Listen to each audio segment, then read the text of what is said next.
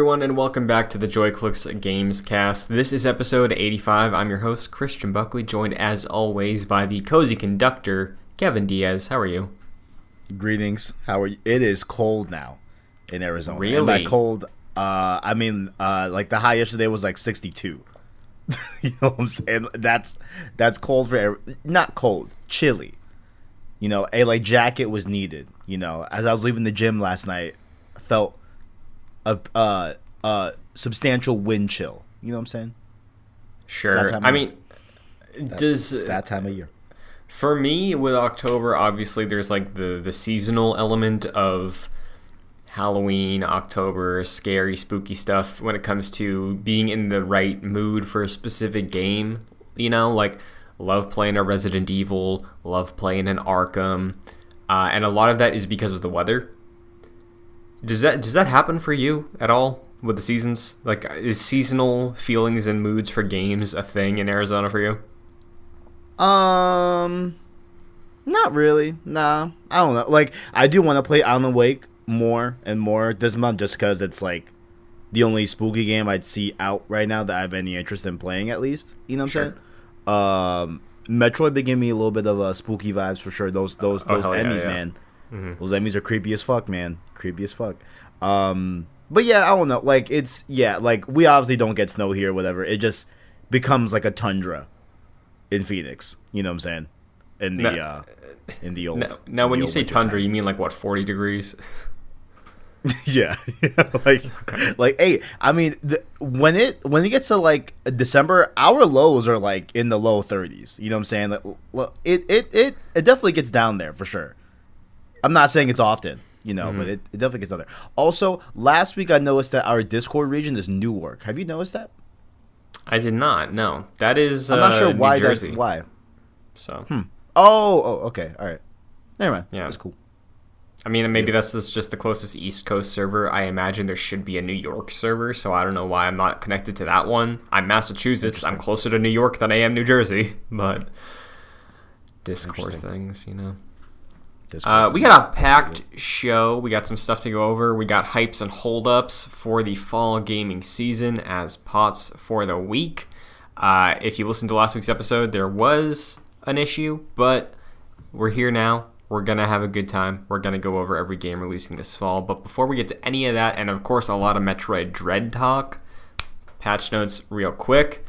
Uh, these are two updates to stories we talked about over the last few months, I guess.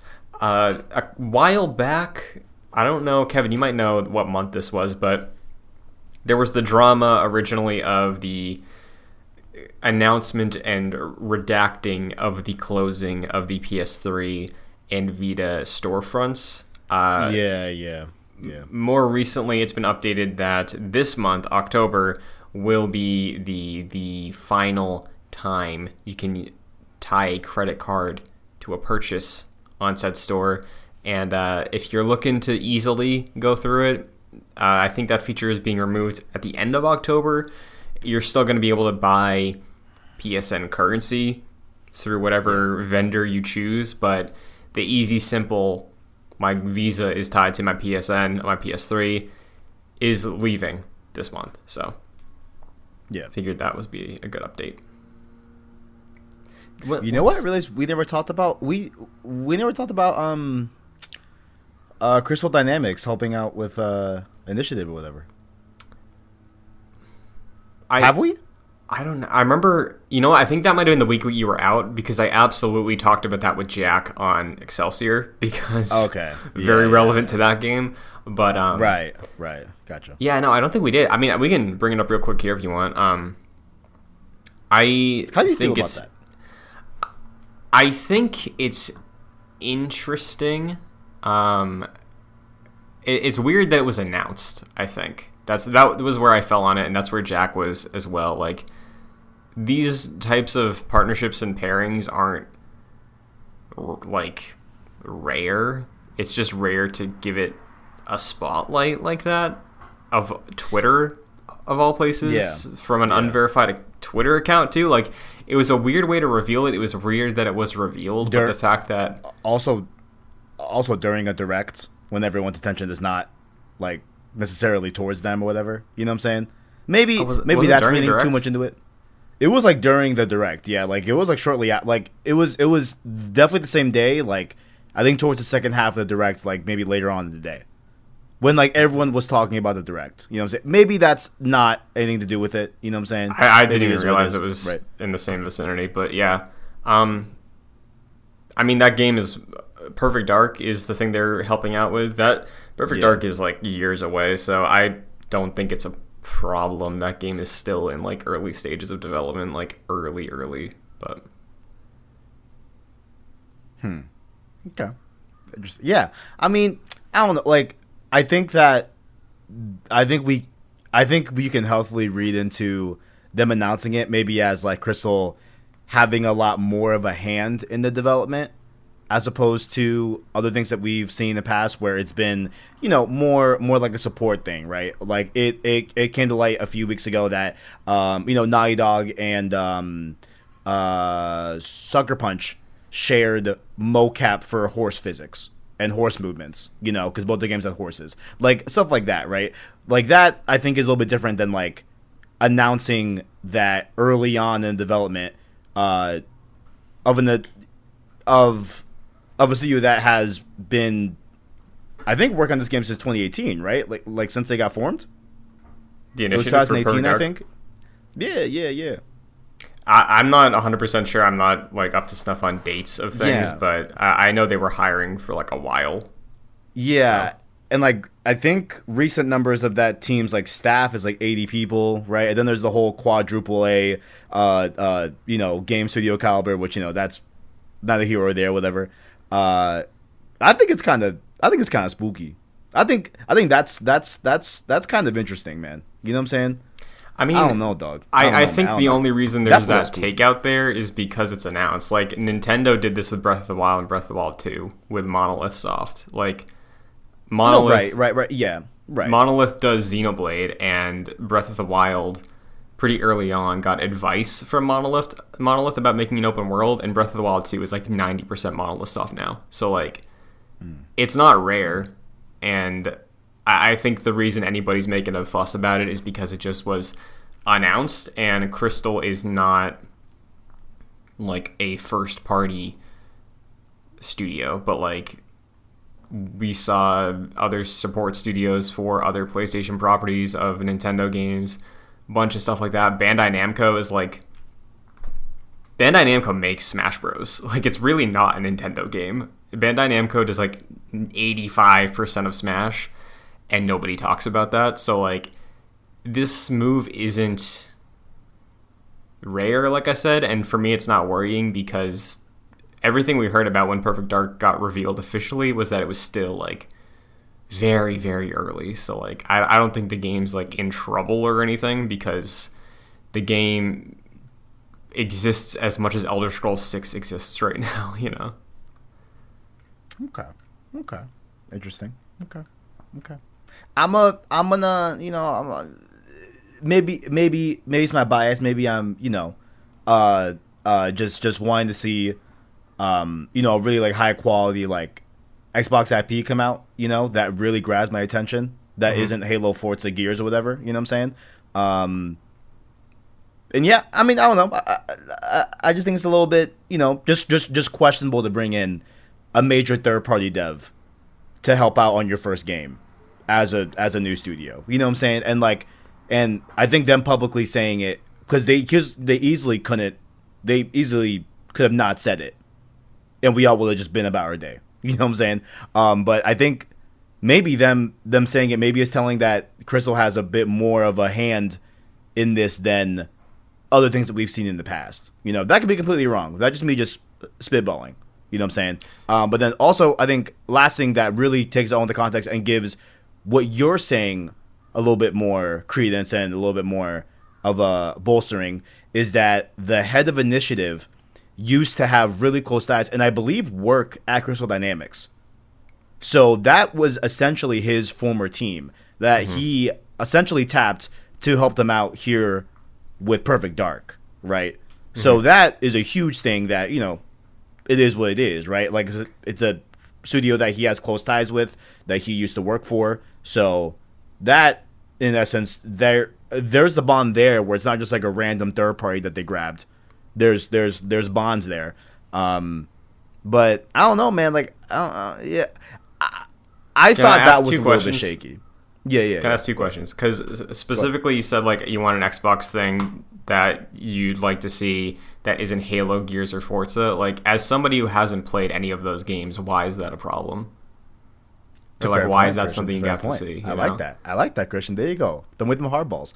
Um, I think it's because yeah, you're absolutely right. I've not played any of those, right? So I can't really speak to authority of like, oh, like I'm not, and like me, like saying that wasn't me saying that like I'm uh fatigued by those IPs, right? Um, is just I just really want to see like somewhere that I can jump into the Xbox, Mm-hmm. uh, uh, you know, landscape that is from a fresh point that is of a high quality that is not a lasting franchise, right? Sure. I mean, Um, Perfect Dark is a that's where- established yeah. IP too, but like, But this is uh, seeming to be a, a bit of a reboot, and it's been right? Yeah, yeah. You know what I'm saying? So like, also, yeah, I, I yeah. like when it comes to Crystal being brought in. Like this year, also Crystal became a two-team studio.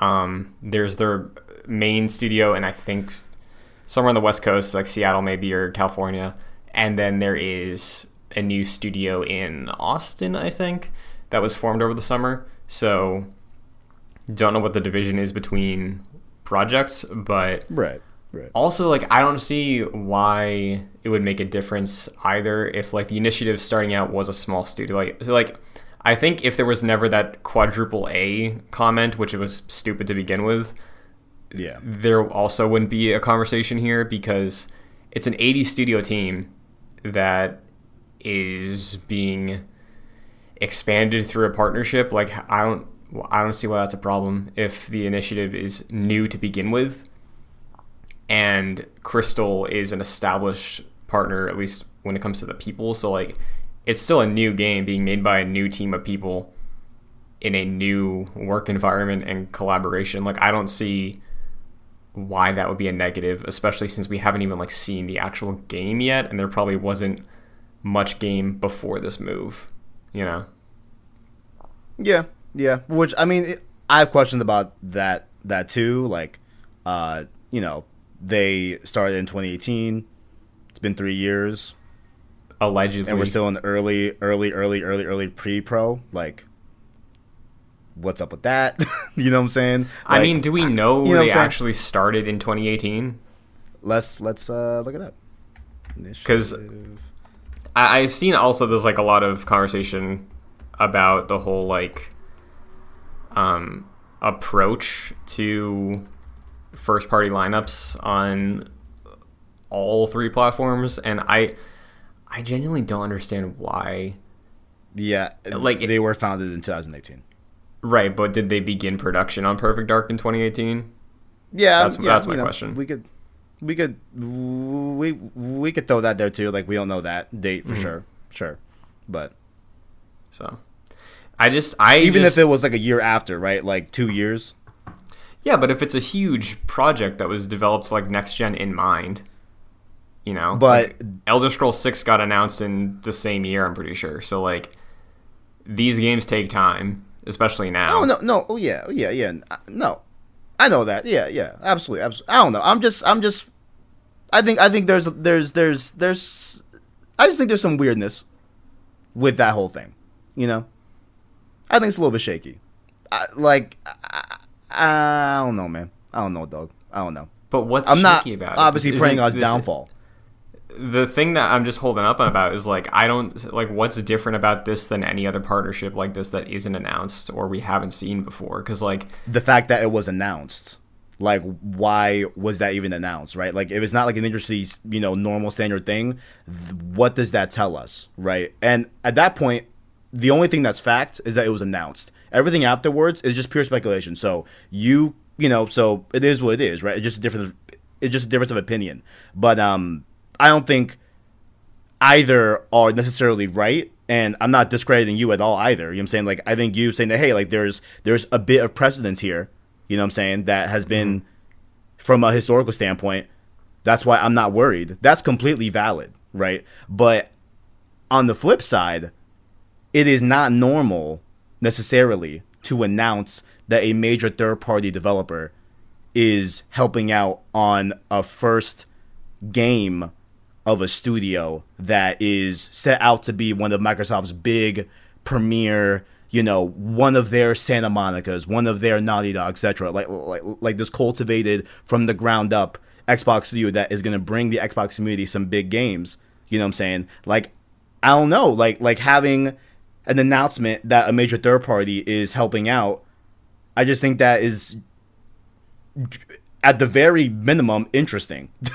you know what I'm saying? No, like, it's interesting. I just don't see why it's an issue if because like the game is announced, so you're not going to be able to know whenever. But that there's that sentiment too of like, uh, the the ground up studio approach versus like buying a studio. And at the end of the day, I don't. I that's just semantics. Like if a if a platform has a game and it's a good game, that's a good game on that platform. You know, I don't see a difference between Starfield's an exclusive because they bought it versus God of War being an exclusive because they made that studio up. You know, like at the end of the day, a good game's a good game, and I think the reason there's such a division about that and such a back and forth is just back to like console war bullshit, and I I truly do not care or see a difference between either approach.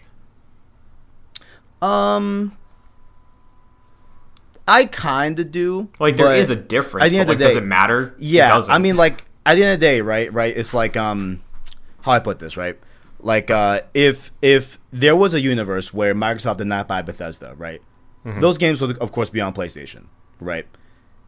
I don't think you can say the same about like uh like if if if Xbox fans were waiting for Housemarque's next game to come on their platform, right? There's a difference of like second party relationships and building that over time versus you know putting money up front and just using that uh uh using that fiscal power that Microsoft has, right?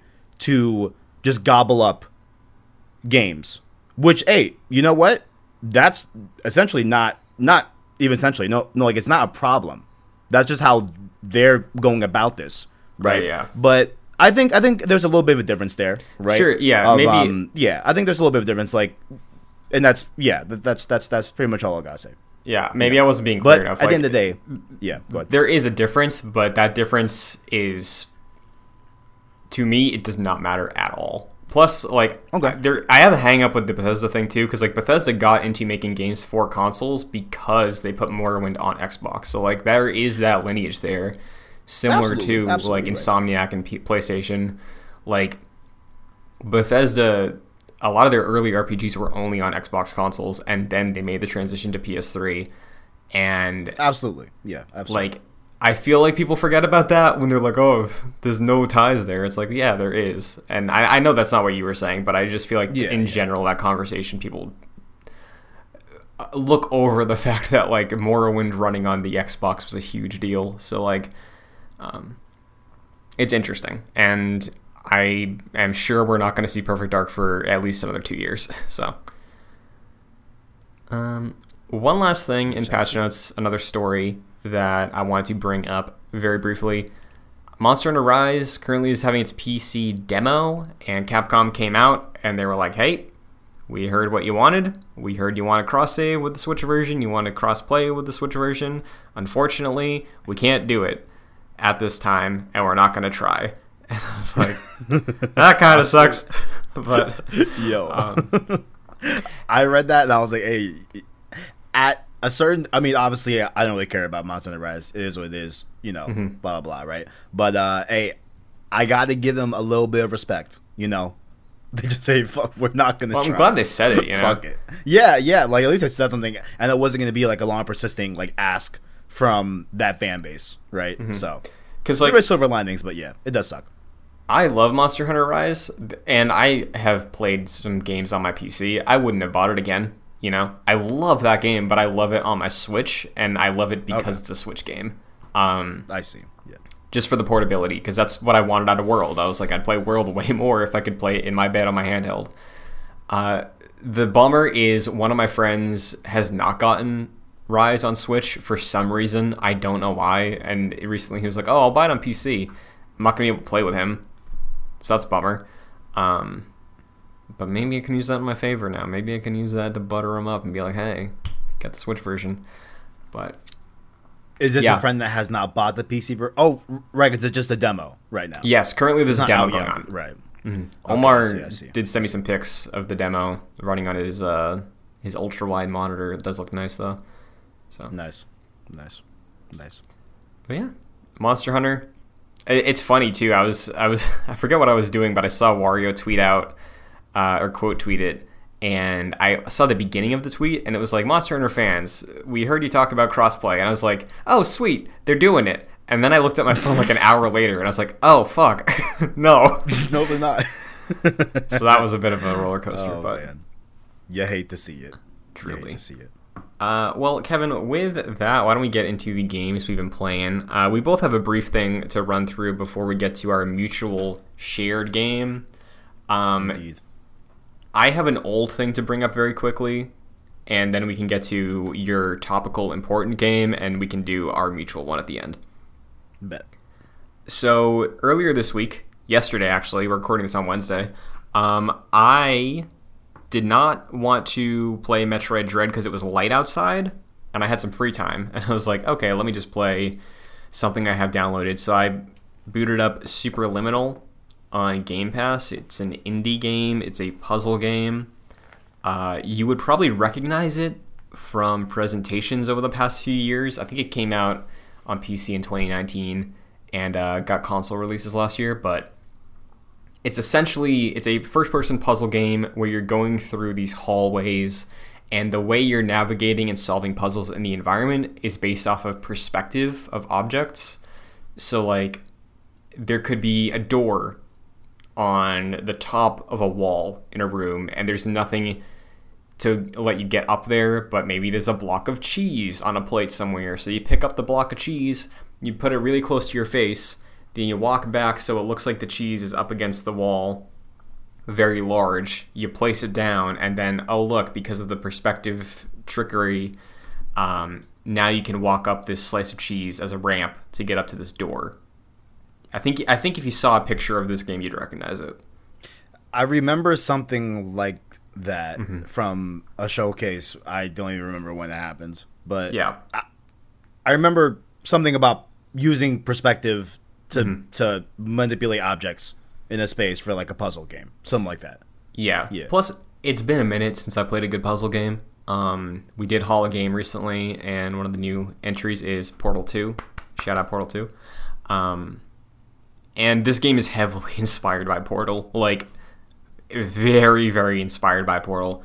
You're basically this person who's going to like dream therapy, and that's the lore explanation of why these things exist. But you're going through these courses, and sometimes the walls will break, and then there's like uh, dimly lit green industrial basement sort of things behind these very bright poppy sets that you're like navigating through. So there is this weird undercurrent of a mystery going on, some dark stuff, but I I think the game kind of fumbles the the mystery element a little bit, and it's only a two hour game, but the uh, yeah the mystery kind of falls flat um, for most of the second half. But the, the tie it in the end in a nice way of like, hey, if if you're down in life, just remember you thought outside the box, you challenged your perspective on how things work, and you were able to do it. So like, it's solid. It was it had some very clever puzzles, but the story element was just kind of it was kind of weak. so Right. I see. I see. I see. I see. You play this on Switch or or uh, Mm-hmm. Game Pass. S or what? Game Pass. So. I see. I, I did like a lot of the puzzles were really fun though. So as a puzzle game, I think it's pretty great. Um, just it's hard to compete. Like they're very obviously inspired by Portal, where like there's this scientist guy who has audio logs on radios throughout the courses talking to you. Portal Two is very similar like that. Um, they try to be kind of quirky with some humor and some of the darkness, but like it just doesn't land for me the way it did for Portal. But in terms of genuine puzzles, it's it's very very clever. Um, like on on its own, its merits as a puzzle game, I think it does stand up to some of the favorites that I have played because mm-hmm. I haven't played a game where perspective morphing like that just works seamlessly. Like it's very fast, it's very fluid, um, and I never felt too stuck. So that I think that's signs of a very good puzzle game where you feel a little challenged and then you usually understand within a few minutes. So I see. Yeah. I see. If you like puzzle games, I recommend it because there's not a lot of trippy puzzle games like this that get released often. Um, story aside, I think it's a it's a good time worth playing. Deal, deal. Sounds good. Sounds good. You have. I forgot. Last week, did you finish True Colors? You did, right? Yeah, yeah. I finished True Colors last week. Um, and uh, I kind of beat it like right on time because they delayed uh this extra bonus chapter called Life is Strange Wavelengths, uh, which which uh, is all about Steph. Uh, you might recall her from Before the Storm if you played that. She's also in the original Life is Strange, but she's like a side character in that game mm-hmm. that is just in the background, right? Like, but she's still doing stuff in that game too. Um, and uh, it was supposed to come out, I think, when the game came out as well, but they delayed it a month. Uh, so it came out right when I beat True Colors. And yeah, it's just an extra bonus chapter uh, to the Life is Strange True Colors story. Um, I wouldn't say it's like required to play for True Color specifically. However, I think it is required if you're a fan of the original Life is Strange and Before the Storm and how Steph fits into that. And also, it asks you, you know, did you play the first Life is Strange? Did you save or um or uh you know destroy Arcadia Bay? Which I forgot, Christian. What did you do? Oh, I saved Chloe. Yeah, same, same, same, same. So I also uh, saved Chloe and destroyed our, our Arcadia Bay. Yeah, which I bet is probably the canon. You know, like I think internally, I bet that's what the story like would have been if there wasn't a decision at that last minute. But yeah, I do I wonder. I do. I do wonder how many people did that. You know, I, I'm pretty sure there's a comic that takes place after, and I think that is the story path that the comic runs with. So Okay, yeah, that and I mean in Life is Strange two, they just say it. I'm never gonna play Life is Strange two. no, no, no, no, no, no, no, no.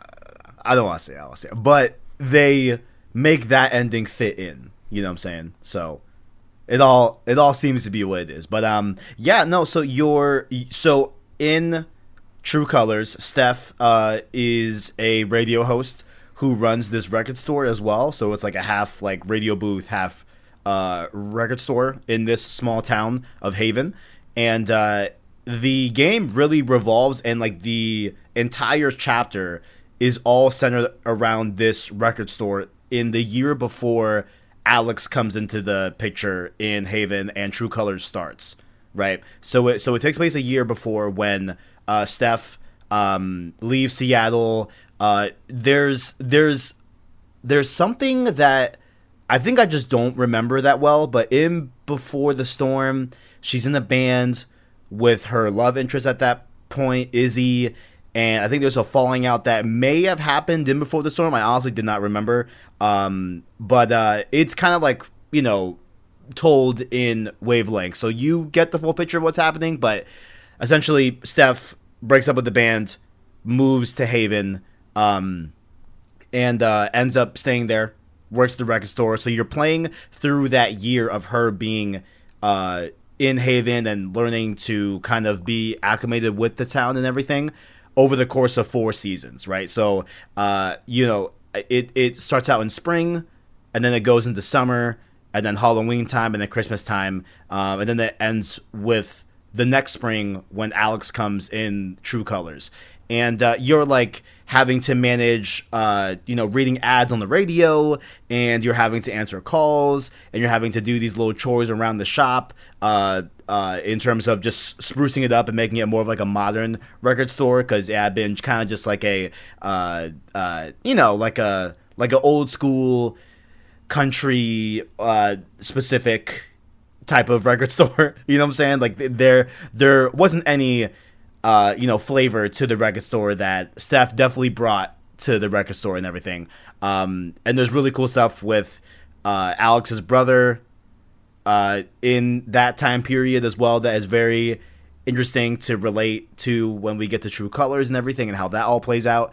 Uh, but it's a, it, but like I think overall, like I think if you step back, right, because it takes place in this in this record store, it's it's a benefit that it's only one chapter, right? Because like it's not like you're really doing anything different necessarily in the span of like it took me I think like two and a half hours to beat it. Um, but I think it does add a lot of story context to Steph and everything, and really does I think tie a lot of loose ends.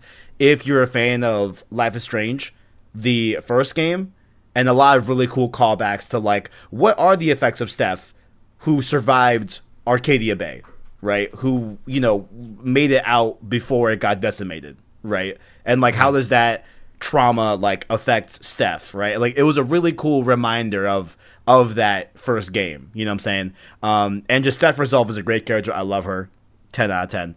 Um, and yeah, I, I I definitely think it's really cool. Um, it's not like super, like like I said, like it's not like super integral that you play this after you play in True Colors, but I think you should.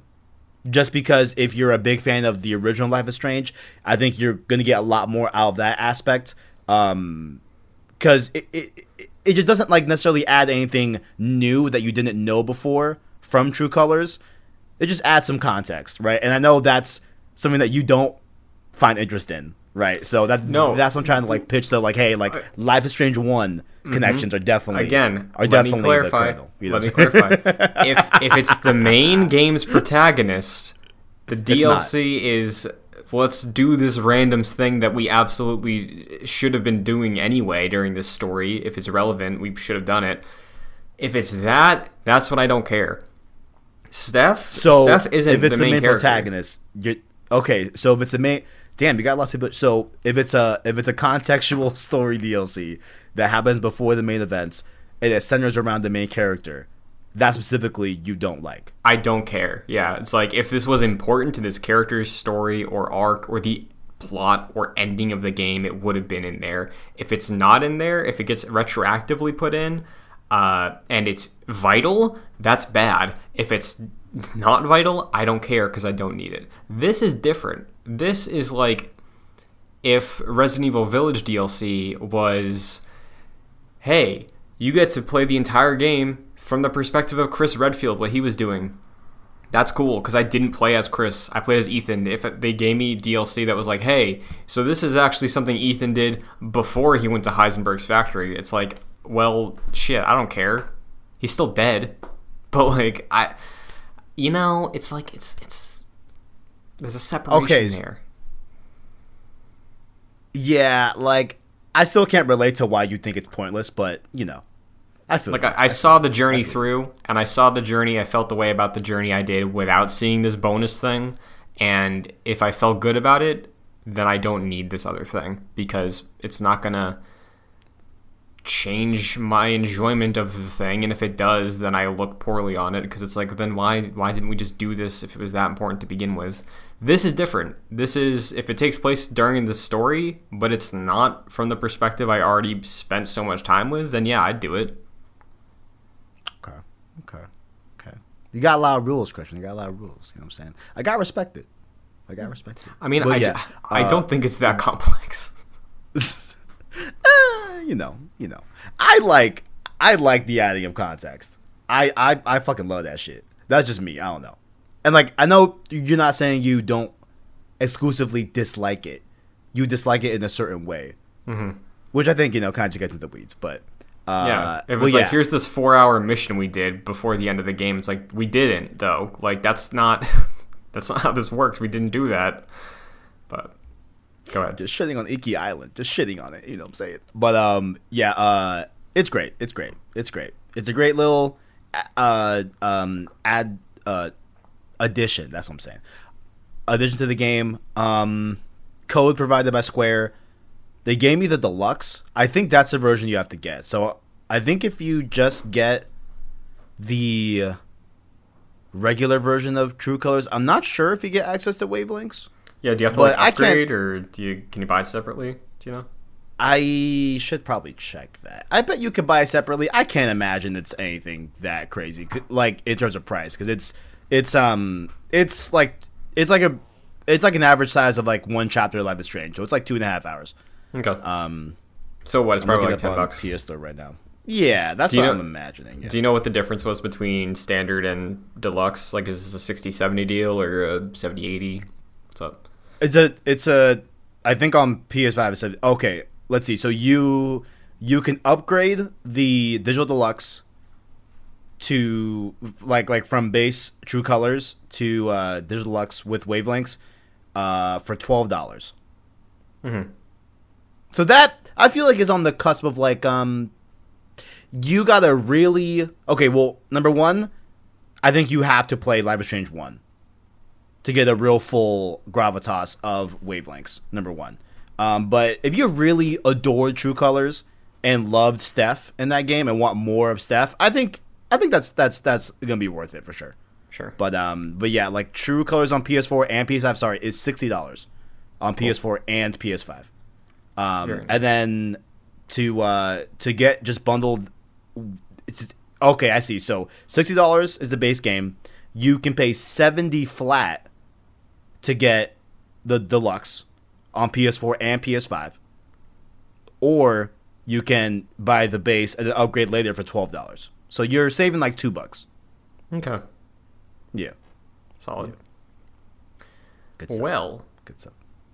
talking about game pricing, Kevin, I'm sure you've seen the meme going around of um, uh, Metroid Dread. Metroid Dread is here. It's a full Indeed. price game, and people are making a stink out of it for the memes. Yeah. Yeah. It's um yeah, it's it's it's like, yo, why are we still doing this? Like and and it's not even that like if you're for wait, if you're anti this specific narrative, right? Of like, oh, should Dread be full price even though you can clear it in like I've been seeing 6-hour clears, 7 8-hour clears, 9-hour clears. So like we'll we'll say in that 6 to 9 range, right? Um that like that shouldn't be uh uh reflective of of its price Yeah. right? Like I think at a certain point, it's like, yeah, I have had experiences that I didn't feel were worth the price, right? But I think to tie it to such a objective thing of a game's length, I think is really just belittling the situation and what we're actually experiencing here with Dread. Because like, you know, I'm I'm I think like an hour and a half, two hours in, and um, from a quality standpoint alone, this is a full price game. Oh, absolutely, dude. Like, You know what I'm saying? Like, I think we should be looking at the overall quality of the game is Yeah. more informative of what the price should be as opposed to just the raw time to beat.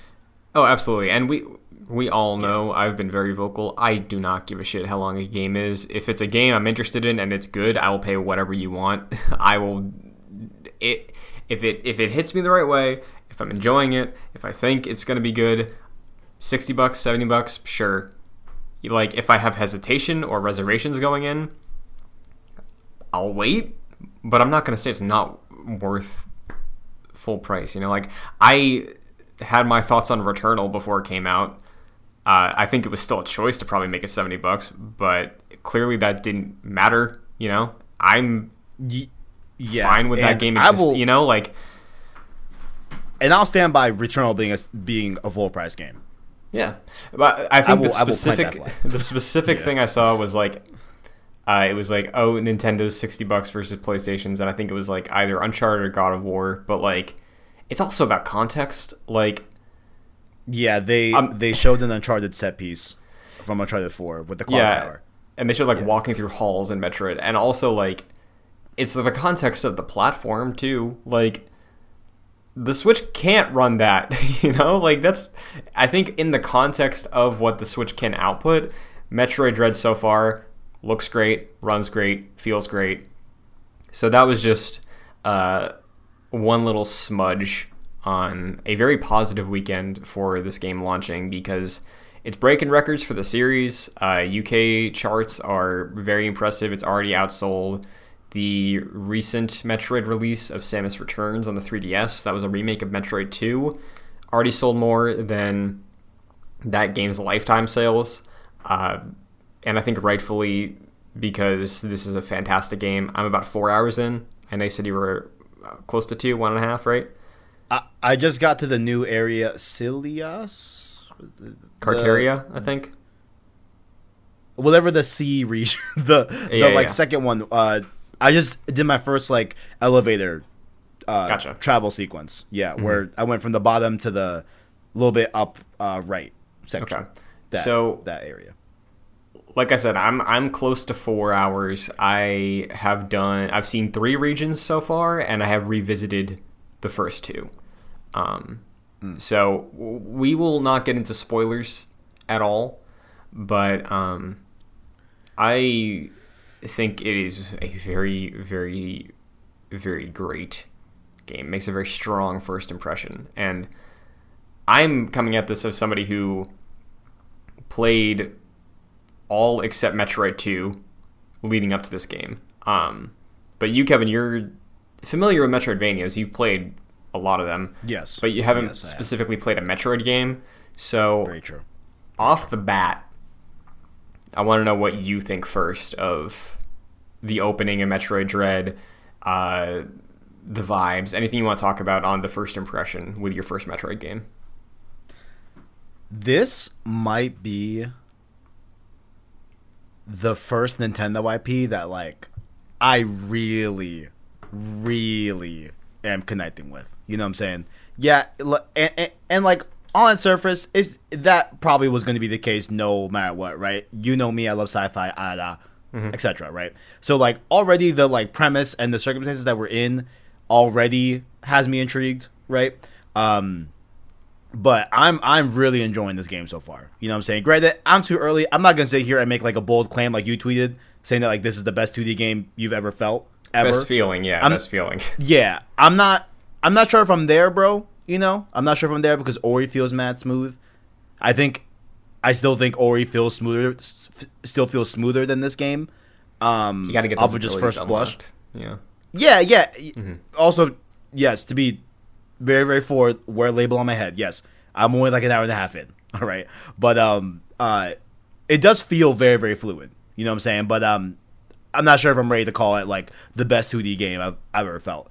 Um, but no, it's it's it's it's really grabbing me. It's really fun. Um, I'm liking that the name of the game is really what you're gonna feel. I don't like hearing those EMMIs. You know what I'm saying? I get Yeah. stressed out. I love it. Um, it's really cool. Um, If if That- I can yeah. Praise what? something real quick, uh, I, I felt like this because I last week I played through Super Metroid and Metroid Fusion, and I I love every single Metroid game I've played over this year. Um, but to specifically praise Dread, like the sound design of literally everything is so goddamn good. Like dude. Thank you. the Thank the sound of the parry, the sound of the Omega blaster or whatever it is that you get after you beat that boss, um, the sound of the EMMIs, like everything in this game sounds incredible. Like even footsteps, Yeah. the atmosphere, literally everything. It just sounds like you're on another world and it's hostile because everything just sounds like it's dangerous to you, but it's also very lonely and very echoey and spacious. Like the sound is so so good. And like I said, I didn't want to play this during the daytime. That's part of it cuz like you said at the beginning of the show, October, this game's giving you the dread vibes, it's giving you the spooky vibes. A lot of that is the sound design, and it just it just works for me. I love it. Yeah, yeah. I was even playing it today. and like, damn, I was feeling a lot more in at night. you know Mm-hmm. what I'm saying? Like in this, like in this abandoned. What we're in like an abandoned, like not like space station, but like where the hell? I don't even know where where So- like, we necessarily are. Like this abandoned planet. I know Mm-hmm. like the objective that we're trying to accomplish, but Right. So the planet is called ZDR. It is I, right, in, okay, right, right. in the 2D Metroids, I believe it's the third, actually no, technically fourth original location because one, two, three, and four. The locations in those games are some overlap. There is SR three eighty eight, I think, and then, um, oh god, I'm forgetting what I'm forgetting the other planet, and then there's a space station. So this is like another new addition to this lore of this 2D series, and um, you kind of get baited here because after fusion ends. Uh, there's this new parasite in the world because all the Metroids are gone, and this parasite Yeah. was the prey of the Metroids. So you know how ecosystems X, work. right? Yes, the X, um, which at the end of Fusion you think you destroy, but it turns out there's footage of an X somewhere, and Samus has a vendetta against this parasite because it ruined her life, and she chases it down. Ship crashes, gets sort of knocked out. We don't know what happens yet. Wakes up at, in the depths of this abandoned planet, um, having to escape to the surface, get back to her ship. So that's the premise, but like you said, empty, abandoned planet. There are ties to some of the Metroid 1 stuff, like the Chozo, that bird guy, and all these bird statues you're seeing. Um, mm-hmm. In Metroid 1, it or in Zero Mission, the remake of 1, Samus was raised by people of that species, and they're just kind of like precursors, sort of, for this galaxy. So. Hmm. Okay. Interesting. Interesting. Yeah. Is ha I feel like this answer is probably yes, but has Samus always been a silent protagonist? So, in Fusion, she had a couple lines of dialogue Oh, okay, cool. at the end uh, in an exchange with her AI, Adam, but like that's it, I think. So, Okay. Okay. Yeah. And like I love how they're still able to like there's there's certain ways that like ah like they do a good job at showing body language to project kind of like what Samus is like feeling in a given scenario. So like it's not even like it's necessarily like a detriment. I just wasn't expecting there. I mean, yeah, I mean, I don't know. I just I just didn't know if there was VO or not for uh, Samus um herself, but yeah. seems I- like there isn't as far as I'm aware. I don't know. Maybe it changes, but so far, yeah, so far there's nothing. Um, I know, I think there are Metroid games where she does have a voice, but at least the mainline 2D ones, this is like I said, a couple lines in Fusion. But I, and I don't think I haven't played any version of Metroid 2, but in one and three there is not any Gotcha. um, to my memory. But I'm with you. Yeah, I think the animations of Samus are oh, she's so good. top notch. And I, I talked with Mike a lot about this when we were t- going through like Mandalorian stuff. The way they're like you're saying able to just convey so much about her character through not even having a face. Like it's strictly just body language, the way she stands, the way she moves. It's really impressive. I think like Yeah, it's really man. really good. Yeah, man. Yeah, yeah. No, and you're right. Like it does call back to like seeing, uh, you know, Mando emote and and and use his body language. You know, when he's wearing the helmet and all that. Yeah, for sure. Um, even like little things like when uh, I still can't get through those tiny cracks. I fucking Yeah. need to do that at some point. But uh, uh, when um when she's up against one, she'll like rest her arm on top of it if she's gonna shoot in to that crevice. Little things like that, and like she'll have like a vaulting animation that you can barely see. But Yeah. when you're actually looking at it, it's like, oh no, she's like vaulting over that. Like like it's it's very like very well animated animations you know for for for samus that i i think is really impressive yeah. Um It's very satisfying. yeah.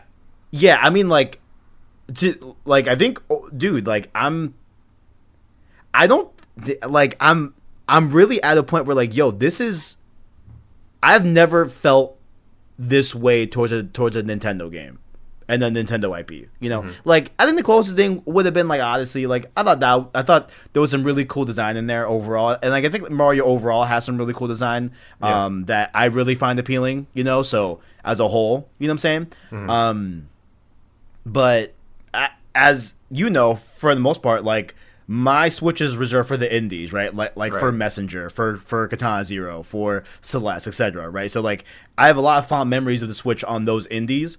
Um, but damn, like like this is this is some real top notch shit. You know that like Yeah, dude. I that I I have just not seen recently with Nintendo. You know, for sure. I, I like think this this this game's vibe is so fucking cool, bro. Another so good. surprising thing is the developer is uh, Mercury Steam. Uh, the director of the game, though, is Sakamoto. He's, I believe, the inventor of Metroid. I think he he's been the director of all the 2D ones. Um, so it's the same director, but studio-wise, like I said, Mercury Steam. The only other Metroid game they've done is the 3DS remake of Two, which was like mixed received, and before that, they made a real shitty Castlevania game. So like this isn't even like internal Nintendo. It, it, it is a studio that Nintendo brought in through a partnership. They're working together with the director of the series, so like obviously they're gonna have the knowledge and design experience of this director who's been working on this series for what 30 years at this point but Right. this to me seems like I see a lot of people talking about this online right now, but like Nintendo is very rare at making acquisitions, and I think if Metroid Dread continues the the steam it's got right now, I would not be surprised if within the next few months they announced they they bought Mercury Mercury Steam and they become sort of the the go-to Metroid studio because this is the first Metroid original game in like 20 years. So it's doing really well and like financially I'm sure it will, but critically the fan reception is electric right now. Yeah, yeah, yeah. Uh, yeah, like it seems like they they they they hit it here. You know, um, of course you you uh, saw that uh, that uh, Kotaku article on Sunday. I'm, I'm, I'm sure you did. Yeah. So uh, please fucking buy this game. Please purchase this game. All right, please. You know what I'm saying? Because I yo like it was that point where where I went to my local GameStop, trade in sword. Um, oh, to enough that too, Christian. I uh I gave some of my high level Pokemon to my friend Ishi. You know, Oh, nice. because he he like told me to do a Pokemon Home type thing and and, and and and have. I didn't realize that was a paid service. I don't care about my Pokemon that much. Yeah. Right. Granted, it's like Um, 3 bucks for a year. so like it's Oh, my very friend cheap. told me it was like fif- My cousin told me it was like fifteen. I do not Oh, think it's well. $15. Oh well, I mean, so for th- uh, uh, yeah, like uh, you know, still I I don't really care about my my my Pokemon sword. Uh, but uh, you know, he he promised he keep keep a good care of uh Inteleon, the homie, my my first Pokemon. You know, shout out to him. Um, but I yeah I uh, traded in swords for uh for uh, Dread last night, and uh, yeah, no, I've been I've been I've been really enjoying it. I've been really enjoying it. I hope that this lights a fire under Nintendo to big listen. Y'all can make a lot of money if you just allow me to play all these other games in the franchise on the Switch. Figure it out. Collection. Let's let's let's let's get it going. Prime trilogy that's cooking somewhere maybe I don't know probably who knows but give me the fusions give me give me give me all that bring Yeah. bring them forward come on So let's go Um, one one more thing, uh, just to get back to Dread for a second, I wanted to say that there's another thing. I want to justify why I think it, it feels very good because like there is just a smoothness to it, and I I played a Super Nintendo Metroid and two Game Boy Metroids, Game Boy Advance, and this I think is the best feeling one because Samus, everything she does, from attacks to when you get into the morph ball, which I'll get to in a second, um, all of that stuff feels like it has immense weight to it. Like it feels like she does have this very powerful suit. She's heavy, but she still is very very smooth fast and intuitive to control like what you said the the vaulting animations and stuff like that just helps with it but like r- sprinting down a hallway doing uh, a melee attack she does this like twirl spin and when she comes out of it if you landed a, a parry doing that you can do a follow-up counterattack with your blaster and it just she feels so fast and fluid but they manage to make her feel very very powerful at the same time and i think that's very impressive where the other metroids she the weight you definitely felt, but it was kind of stiff, and uh, I, I think it just feels very very fun to move in here. Um, so yeah, I, I do think in terms of moving through a 2D plane, this is some of the most fun I've ever had, and because of how it feels, I'm never frustrated, even when I die, because I'm dying a good amount. This is a challenging game. Um, Same, bro. Same. Same. like yo, like oh man, and like I don't think it's like uh unacceptably hard or like anything No, crazy no, no. like that. It's you fair. know? I, yeah, yeah, yeah. It's, it's a nice little challenge. You know what Mm-hmm. I'm saying? That yeah. I beat my first boss this morning, I think, or Mm-hmm. last night. No, no, it was this morning. Um, and yeah, Samus is cool as fuck, bro. dude, the I, that boss fight. God damn, bro, she's so cool. that was another thing I wanted to talk about too. I was texting Omar about this. Um, I think these are some of the most impressive cutscenes I've ever seen because they're cutscenes for a 2D game. Like the way that you'll be navigating, they just they're so seamless because I'll be running through a hallway, going through this environment. Um, as I have a hundred times before this, I'll jump up on a ledge, pull myself up, and then it'll transition immediately to a cutscene of Samus pulling herself up over that ledge, and then a boss is there or something. Like Yeah, yeah. it's so seamless, and it's just it feels smooth and classy when they do that slight little shift, like 30, 40 degrees on this plane to just transition to this cutscene moment. It's very Yeah. clean. It's very impressive to me, and the the flashiness of the cutscenes, the all the tricks she's doing, it feels so cohesive because she's not doing anything in those cutscenes that you can't do in actual gameplay, and it just it's working for me. Like I'm a huge fan of the cutscene direction in this game. Yeah, and then one more thing too that ties into the cutscenes and like the difficulty of this game, right? Um, like I think the game does a really good job at um, like beating you in the head of like, hey, like you can do this now with this ability. You know, like when I got the uh, cloaking tech, right? Um, I was told by Adam at the nearest uh, network station that like, yo, oh, by the way, Adam talking in that fucking wall, like Yeah, so circular cool. thing is cool as hell. Too. Goddamn, I- so I- cool. I- so cool, bro. I love the voice direction too. I know, bro. It's I, fire. I'm It's glad fire. Samus isn't talking, and most of the dialogue is your AI because it just again builds on that atmosphere of like you're alone. Um, he had a great line Yeah, yeah. where he was like, I forget exactly what he said, but he was like, "You are unprepared." Like I was like, "Oh, yep, you're you're right." but yeah, continue. Go ahead. Yeah, and like I love how like blunt he is with her. Like, hey, like you know, uh, do not fight the EMMIs. Don't You are don't helpless. try to fight them. Yeah. you are helpless. Like Yeah, like just was. evade. And like it's so direct, not only to Samus but like also to the player too. Where like you know when he was saying like, hey, yeah, uh, you can um, you can evade detection from an EMMI if you cloak, right? Mm-hmm. But remember, you're slower. It's a limited uh, amount of uh, amount of time that you can be cloaked, and if you cloak too long, it'll feed into your energy as well and everything. You don't want to do that too long, whatever. Um, and when I get to my next EMMI encounter, Samus does that. Like like she she uses the cloak to evade the EMMI one more time, just so you as a player also know. Okay, yeah, like that's a technique that you can use it for. Um, the map is horrible, though. I'll I. The I got really used bad. to it. I got used to it. I think the thing There's that made a- it work for me is Go ahead. I started zooming in. So like every time I was in a region, I was like, okay, map. I'm not focused on all these rooms. I'm looking at the room I'm in, left, up, right, and I'm planning it that way. Um, so like, wait, are you talking like on the actual like full map screen? Is what you mean? Yeah, yeah, yeah. Okay, yeah. okay, okay. Yeah.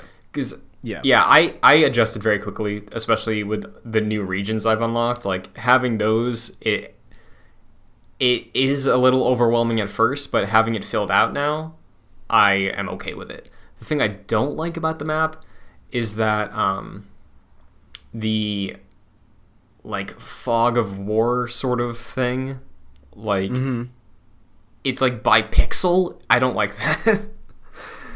It's it's not like oh I went in this room and now on the map this entire room is highlighted. It's like oh no, it follows the trail of like Samus and a few like units above and around her of where she's actually been I know what you physically. Like that's a little annoying. Uh, but again, I've just kind of dealt with it, and at this point, I don't really care about it. I just follow my path, and I'm like, okay, well, in that room, I went down, I never went up, so I can go back there and look. Like that's my only gripe with the map. But I understand Yeah. why you would have issue with it too. Yeah, like I imagine I'll grow to adapt and um and you know learn to to have it suit me and serve me right. Um, I I just think that the map is just not that readable in a lot of ways. I just don't think it's like as organized like as I'd like it to be. I think it.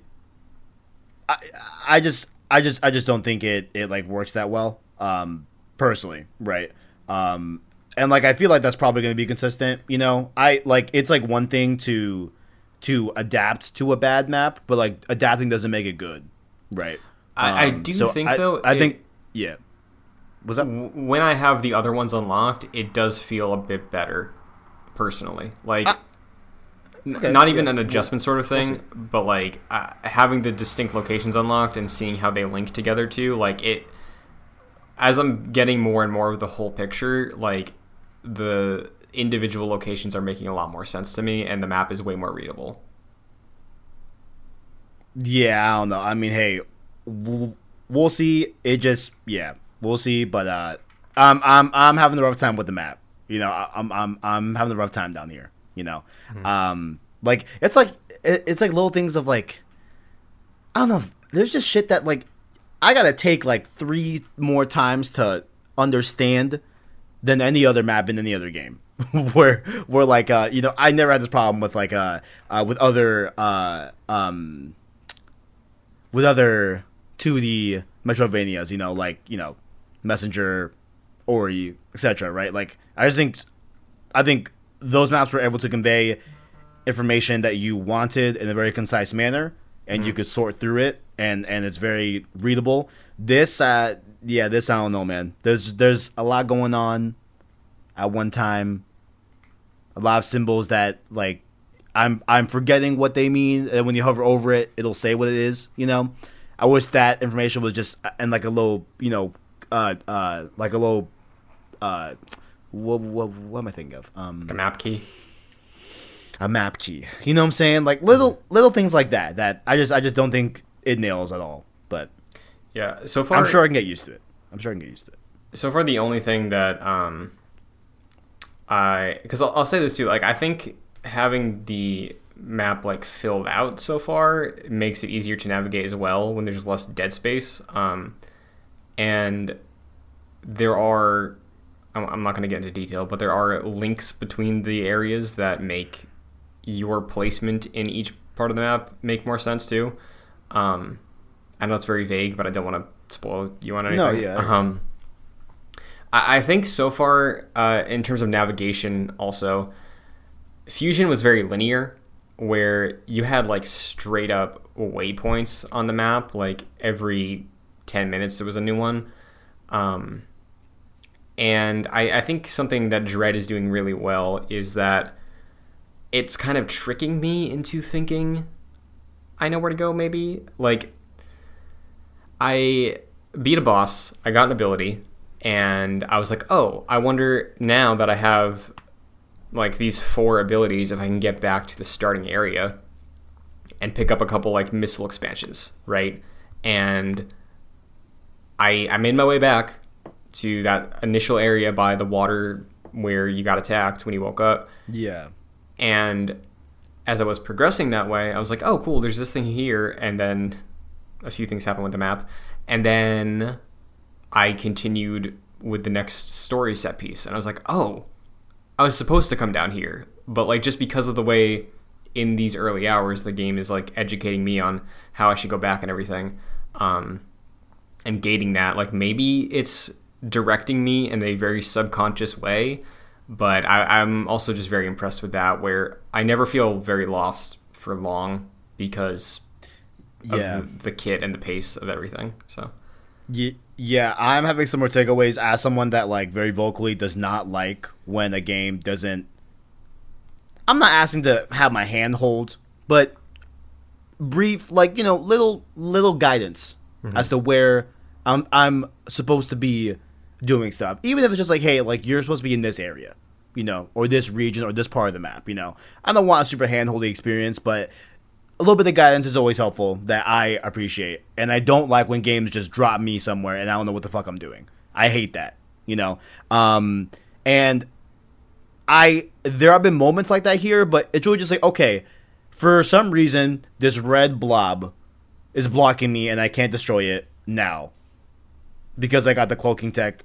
Like it was it was after I got the cloaking tech and I beat my first boss. Like the whole left region of the starting area that I was at, I I couldn't find a way through. Right. It was yeah. I was I was either blocked off by this random red apparatus that I cannot shoot through, or the little um, nooks uh, that I can't fit into yet. Mm-hmm. You know, um, so I'm like, okay, well, obviously that that has to tell me that okay, maybe I'm not supposed to be here. Yeah, right? and that, maybe like, I'm supposed to go a, explore somewhere else. Yeah, that- yeah. that's a so Metroidvania the- trope too, you know. But the way this game does it, right? Like, Yeah, like ah, yeah, like it's it's it's I feel like before I feel like in other Metroidvanias though, I've never been blocked off of an area that I've already been to. It's only been purely additive where where it's like, "Oh, now I can reach X place." I've never been blocked out before of an area that I was able to access before but now I can't. You know. do you- do you so I, that's that's a bit of a no? different thing, you know. Um, it's. I mean, like it's it's it's it's kind of like um, it does offer a bit of a focus Mm-hmm. where where it's like okay, cool, like you'll get there at some point in the future. Like you'll you'll be able to go back there. I think. I I'm assuming right because there was still plenty of upgrades that I wasn't able to access in that region. Um, but I guess it offers a bit of a focus of like not having just multiple avenues to go down consistently throughout the game, right? Yeah. Where the there is a bit of a wall put down. Okay, like hey Kev, you're gonna go over here, work Yeah. towards his right side. You know what I'm saying? So I guess I guess there is some benefits for sure. Yeah, but so- it's just a different pace that I was used to. Yeah. something I really enjoy about that strategy too is like, um, every time you get blocked off somewhere, it's like a consequence of something you do as Samus. You know, like whether it's defeating an enemy or defeating a boss or uh, blowing up something in the wall. Um, if or filling up a pool of water like that will prevent you from going back and everything i've seen so far um, this is a specific thing i'm not going to get into detail of because it's not where you are but on a return trip that environment is different now and like some significantly so it does make that discovery feel pretty continuous even though i'm backtracking to other places where um, it makes me feel like I'm still progressing in a way other Metroidvanias I've experienced that don't do the wall off periodically. Sometimes it's like, why would I go back there right now? It's the same as it's always been, you know. And here, Yeah. usually there's a, there's a reason behind it. Um, but yeah, I, I greatly, greatly am enjoying my time with Metroid Dread. Uh, are there any final things on your mind before we move on and probably talk about final impressions of it next week? Yeah, yeah. Last thing I'll say is um after my first night session with it, like I was pretty shocked at like how good performance wise it was running. Uh then I went over uh, to Digital Foundry, watch a video.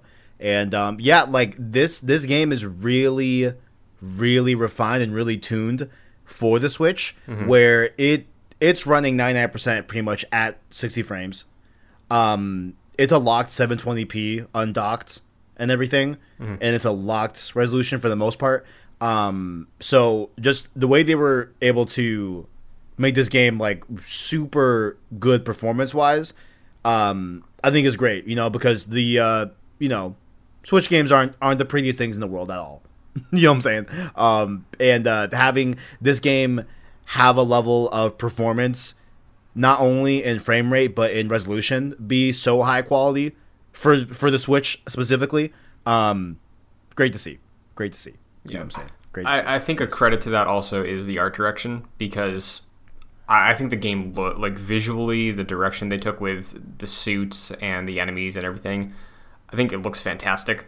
Um, and it's got a vibe and a style to it that I think works for what the constraints of the Switch are. Like, I feel that way about Breath of the Wild also, but I, I think they're able to get a really good atmosphere with it, and they're not sacrificing anything for that that would hamper the enjoyment of the game. So, like, performance is solid because of that. Um, and the last thing I'll throw out there too is if you're listening to this and you haven't played a Metroid before, um, I, Kevin, I'm sure you would probably feel similarly. Similarly, but having played them, the majority of them, one, three, and four, over the last like two months, um, I think you can dive into this one and fully appreciate it for what it is. Even appreciate it in a world where there's an indie Metroidvania coming out every other week. I think you can dive in on this, be impressed by it, have a good time with it, without having a tie to the rest of the series because yes, seeing the lore and seeing some of the familiar things and seeing Samus be the Samus that I love from the other games is great, but the only thing so far I'm getting from having experience with the other Metroids is if I'm stuck, the logic they want me to think with usually works. Also, some of the items you get are in an order you don't really expect. Because the thing that will help you get through those cracks, Kevin, in most Metroid games, that's like the first upgrade you get. Um, I fucking need it. It's pissing me off, dude. It's Yeah. pissing me off. I But, like- these fucking cracks. the the first two Goddamn. upgrades, I was expecting to get that item, and I didn't, and I got it around three and a half hours in, and that, that's really surprised me. I was like, wow. I mean, now it feels great because I can just go back and explore all these places, but it's just sort of throwing a twist at me like that. I really appreciated, and um, there are some returning bosses that like.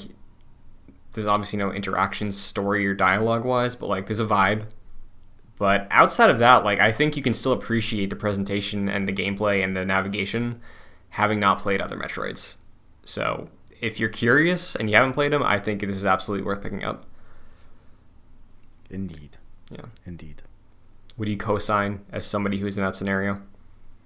Yeah, yeah. Um yeah, I think that the uh opening um crawl, not like crawl, but the opening uh story recap um pretty pretty concise, you know what I'm saying? Like I uh I I I just would have loved to just play all the games before this point, you know what I'm saying? That's just me. I just want like the full context and go in like with the full experience as a fan.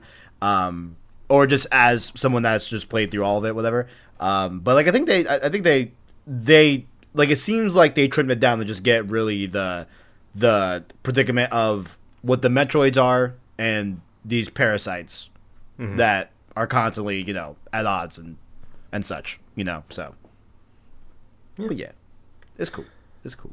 It's cool. Well- you're just you you're you're 2D, you're you're shooting stuff. It's a fun time. It's a fun time. Um, well, yeah, we will have full thoughts probably once we beat Metroid. I'm sure we'll both have it done next week, so prepare for that to be pots. Prepare for your Metroid spoiler cast next week, uh, and we will discuss at length. But moving on, time for Bloodborne Watch. It has been Damn it, I forgot. I forgot. 274 days since PlayStation Source Vids, sorry, PS Source Vids on Twitter tweeted, Many things will come from the boys and I in 2021, but I'd like to announce a promise to you all. Bloodborne Stream Series is happening in 2021. Do not ask me again. Uh, Elden Ring, the Twitter account, tweeted out yesterday uh, an image of your character on a horse on a mountain path, very, very high up, a very, very narrow mountain path in a snowstorm and they said, Thy spectral steed is nimble enough to scale the loneliest heights at the top of the world. And for me, this hit me like the Skyrim horse. The Skyrim horse, Kevin, I'm not sure if you're aware, that horse defies the logic of gravity. Uh, it can go up a 90 degree angle up mountains. It's a tank. It is wonderful. And I, now in my head canon, believe that this is implemented in this game because of Skyrim. That's cute. Yeah. I'm, I'm uh, glad you enjoyed it. Thank you.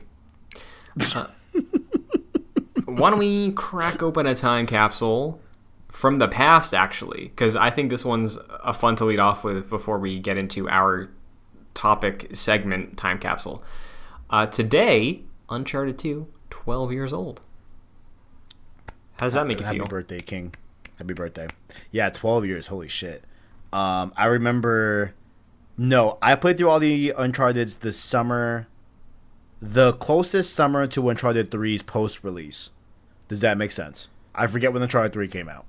Uncharted 3 was 2011. 2011? Yes. Yeah, yeah, 2011. So so summer summer 2011 is when I played all of them, but um but yeah, that's that's damn. 12 years. Uncharted 2. Many people's favorite Uncharted, which I think it's my second, I think. I I I I think it's my second favorite overall, but it's it's um definitely I think the best out of the trilogy for sure. I of- used to be at a least three guy. Uncharted one, Mhm. one, two, and three. I really like three. Three is not as bad as people say at all. Three Yeah. is really good. I used to be a huge three guy. I loved three. Um, probably until I went back for the platinums. Three was my favorite in the like the collection at least. Um, Yeah.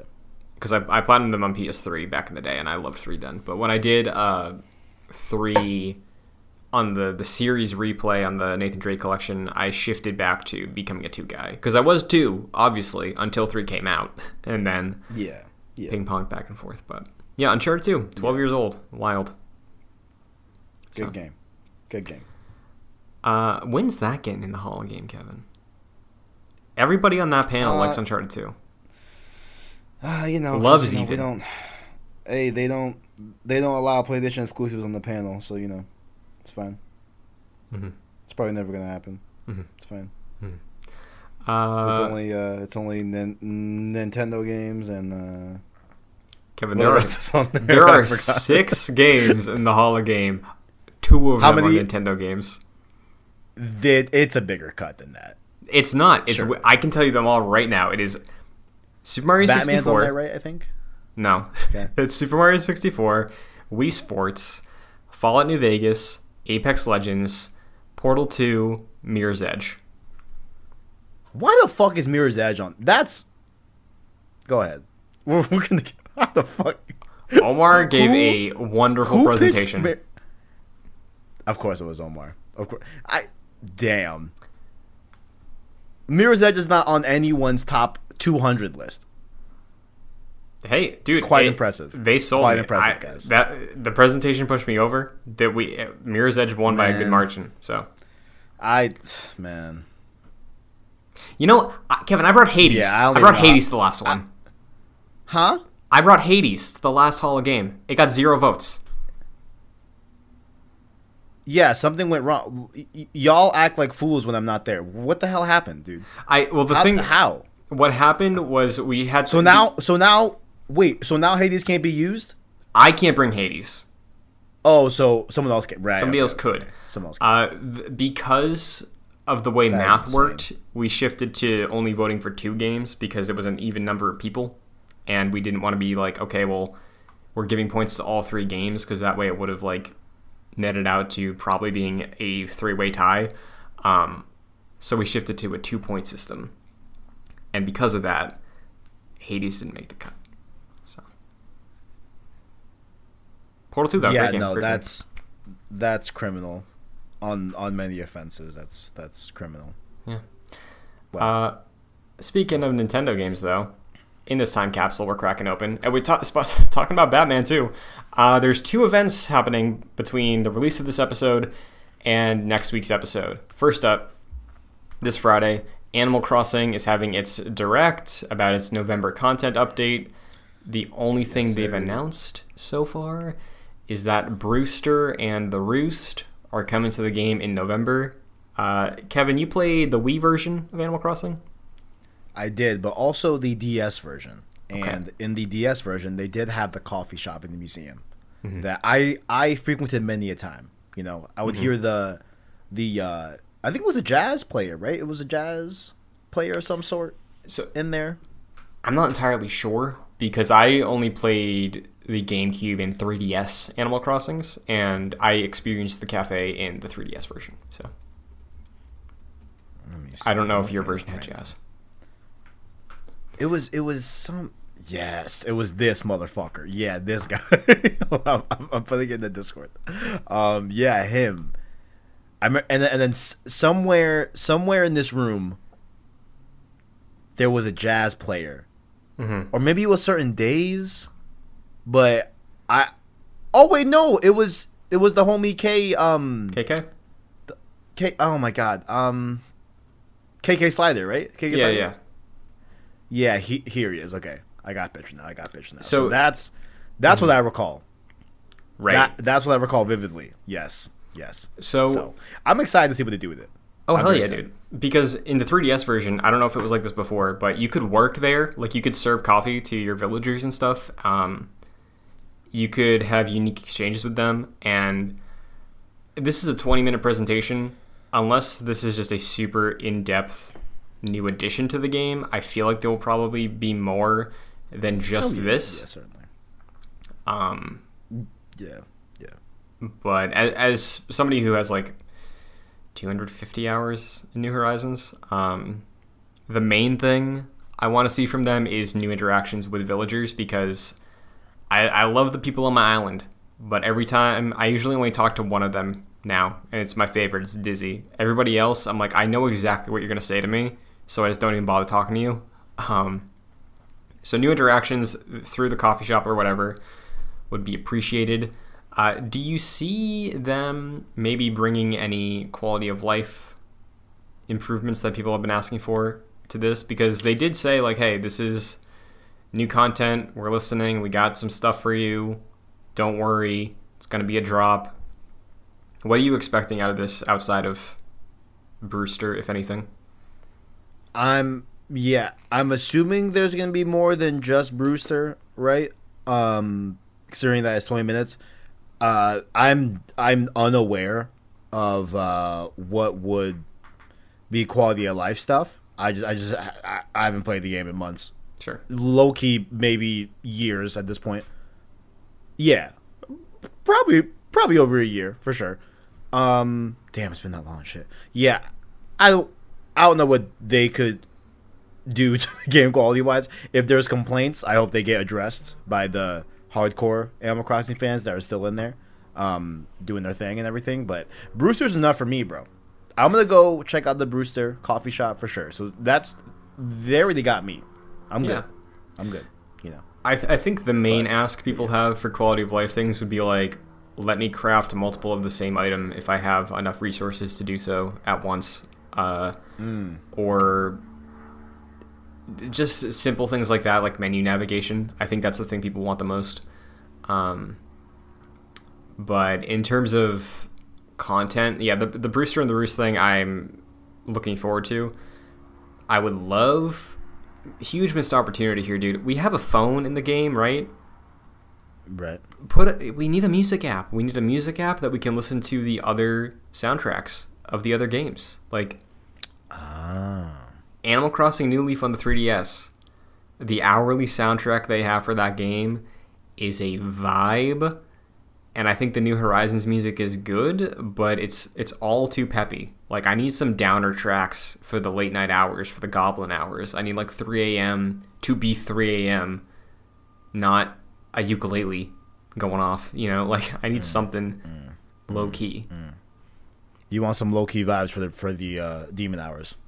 Exactly, yeah. So any like an app, it's like, hey, the New Leaf playlist or the original game or City Folk, you can do it. Maybe shuffle. Like, oh, what's 5 a.m. going to be today? Is it going to be New Horizons? Is it going to be New Leaf? Like, that would go a long way. And I feel like that's a very easy thing to put in.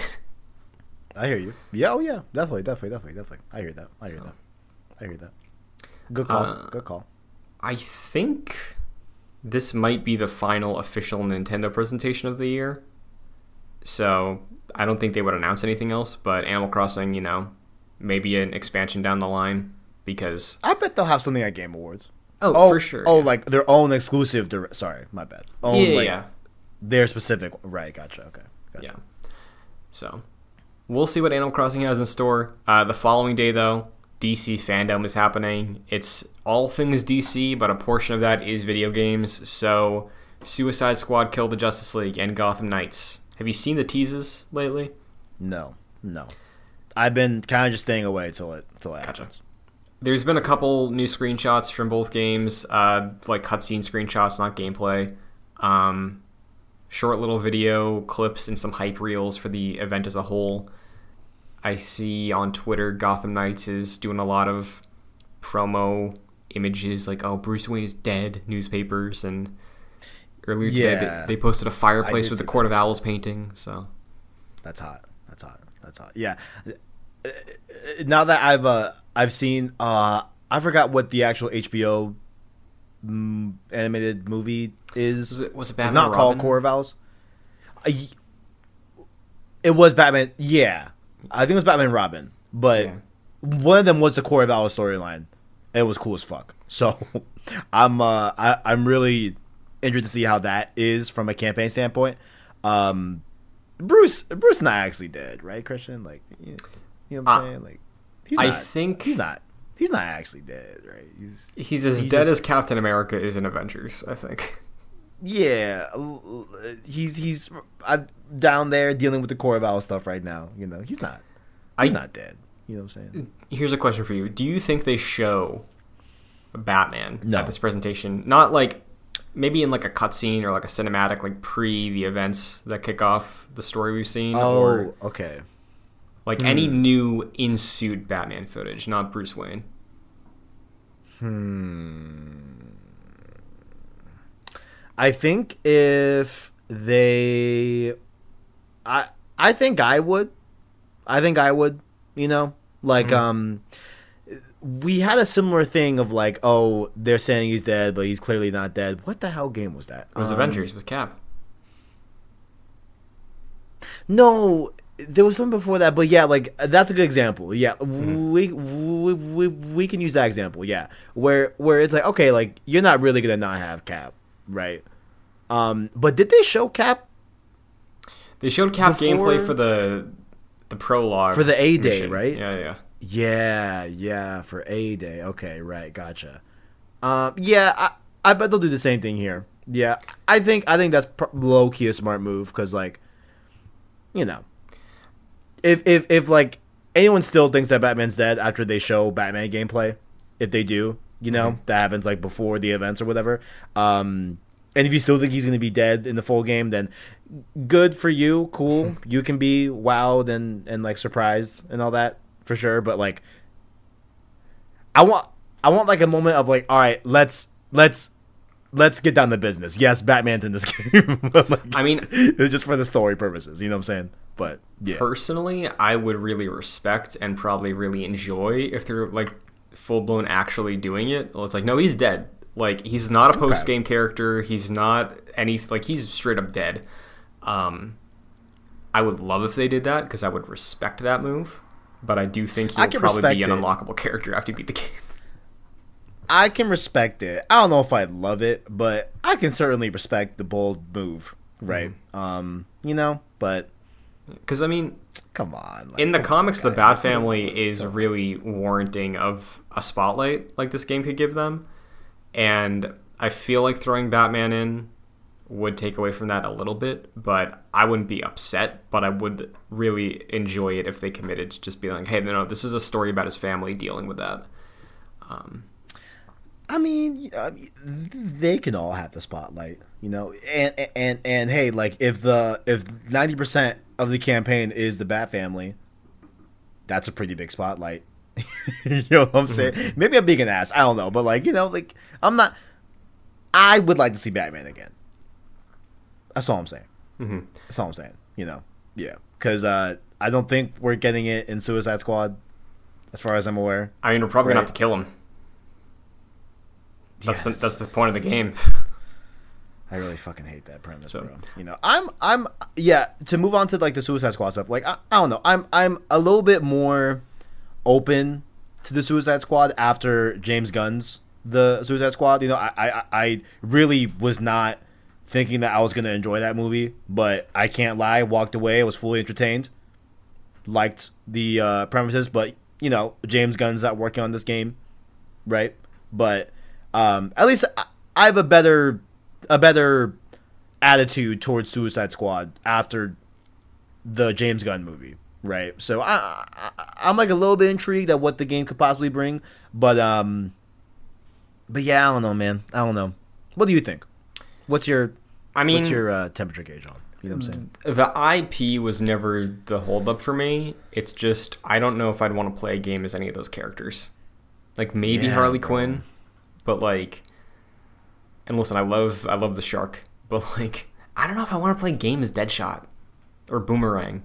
Like that's just a third person shooter. That's that's what what my worry is. Is that uh, Suicide Squad is just going to be a third person shooter with like some melee stuff where Batman is like a character action melee game I love. That's why out the gate I was more excited for Gotham Knights because it was like it's the lineage of origins and it's about the family using their fists, using their batarangs, stabs.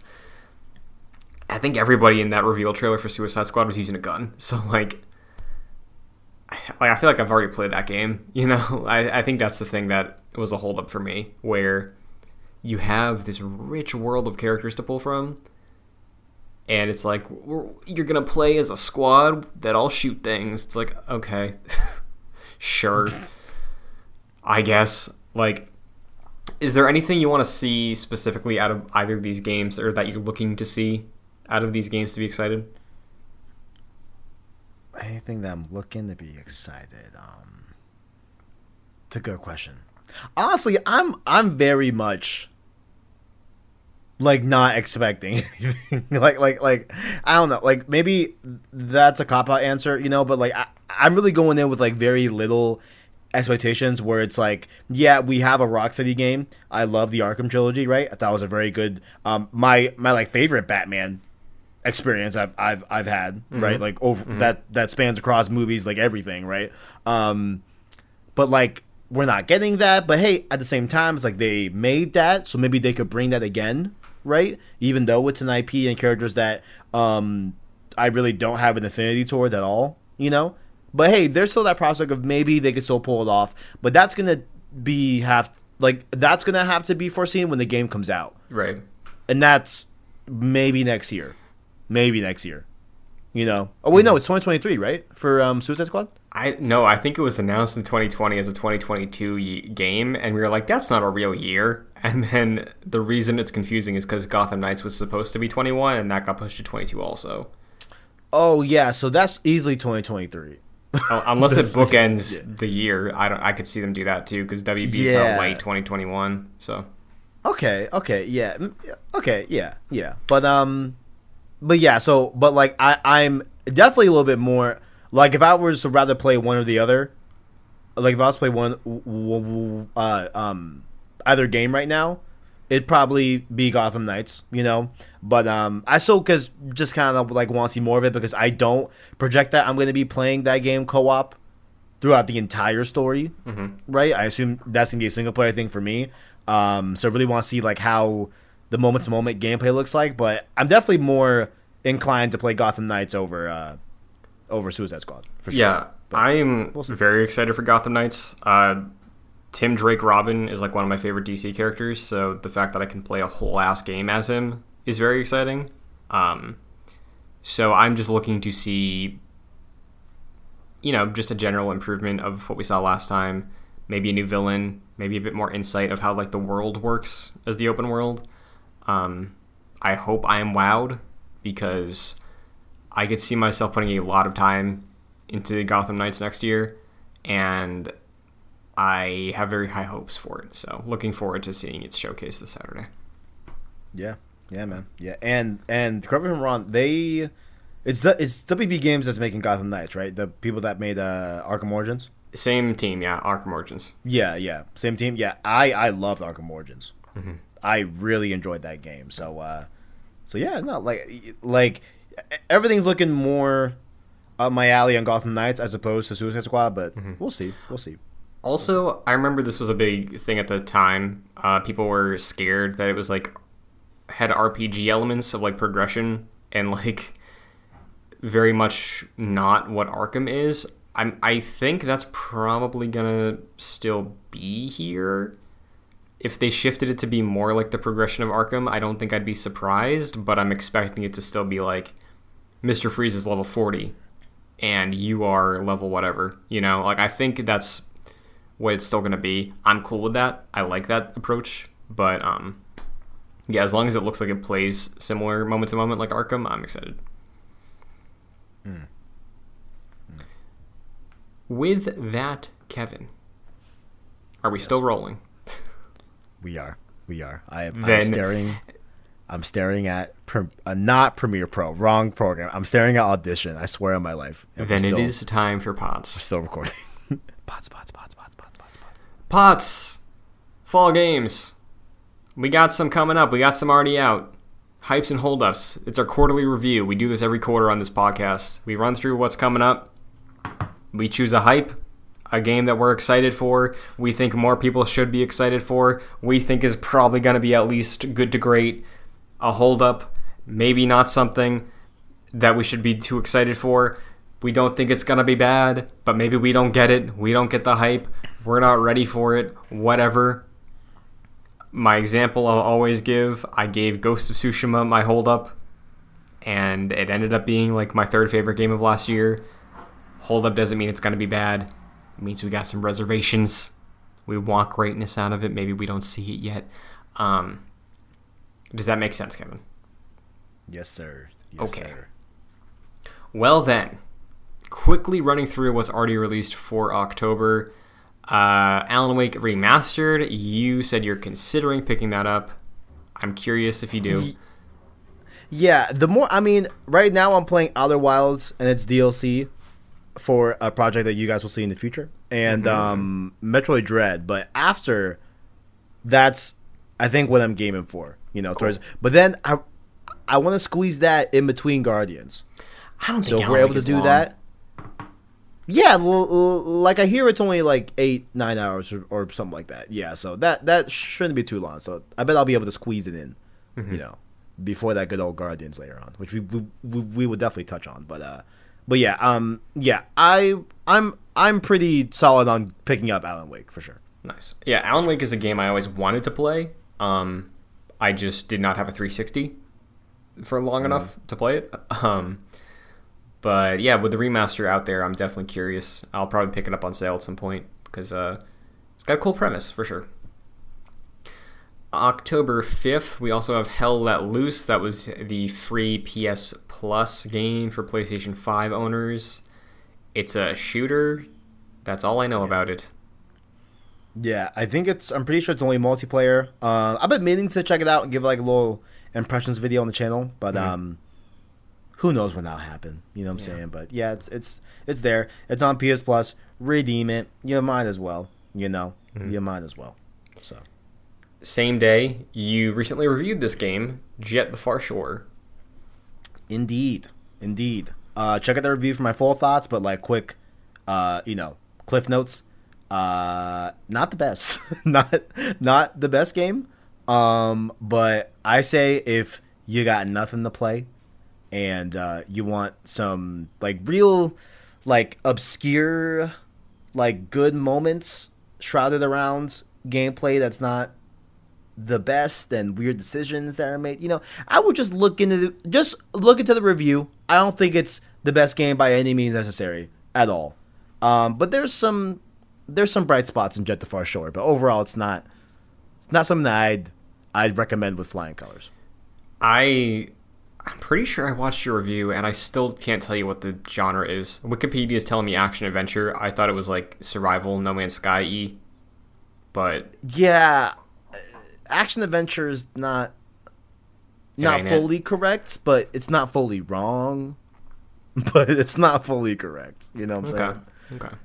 It is what it is, man. I would just say, you know what? If it comes on PS Plus, check it I'd out. still pass, I think. Uh, same day, we got Nickelodeon yeah, All Star yeah. Brawl, which uh, came out, got some alright reviews. Reception seems pretty positive. Seems like it's a game that might uh, hang around in some capacity for a while. Yeah, I, I didn't realize a lot of the fighters, or I think most of the fighters don't have like voice acting. None of them do. Damn, that kind of uh It's weird, right? like, yeah, that that's guys, what? So- what happens? as far as I, I mean, it's a budget game clearly, but like Absolutely, I, I, I think they just couldn't get the actors for these characters to do this. Like it fair. probably wasn't in the budget, but I believe since that was revealed a couple months ago, they've said like, "Hey, we're working on that." Like, okay, cool. Yeah, cool. might get a, a voice update down the line or something. But Yeah. um, you don't have a huge Smash history. Do you like Nickelodeon enough to pick this up when it's on sale or something?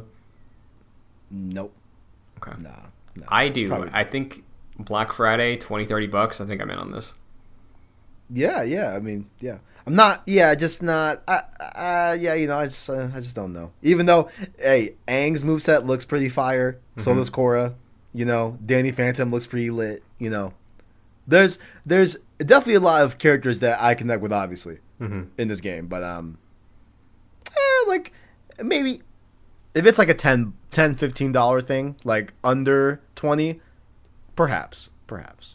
Yeah. I mean, I- genuinely, I think this will be probably 25 on Black Friday, maybe less. But Yeah, yeah.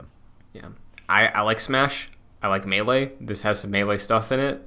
Um, I love Danny Phantom. I love Reptar. I want to beat up Patrick Star. I'll, I it seems like a good time. Same day, Super Monkey Ball Banana Mania, the remake of the original games. Reception seemed pretty positive. I don't have a history of Monkey Ball. I know you do, but this is not the game you have the history with, correct? Yeah, I played it a little bit on Wii with my siblings. Um, don't really have a strong affinity to it, but Gotcha. yeah.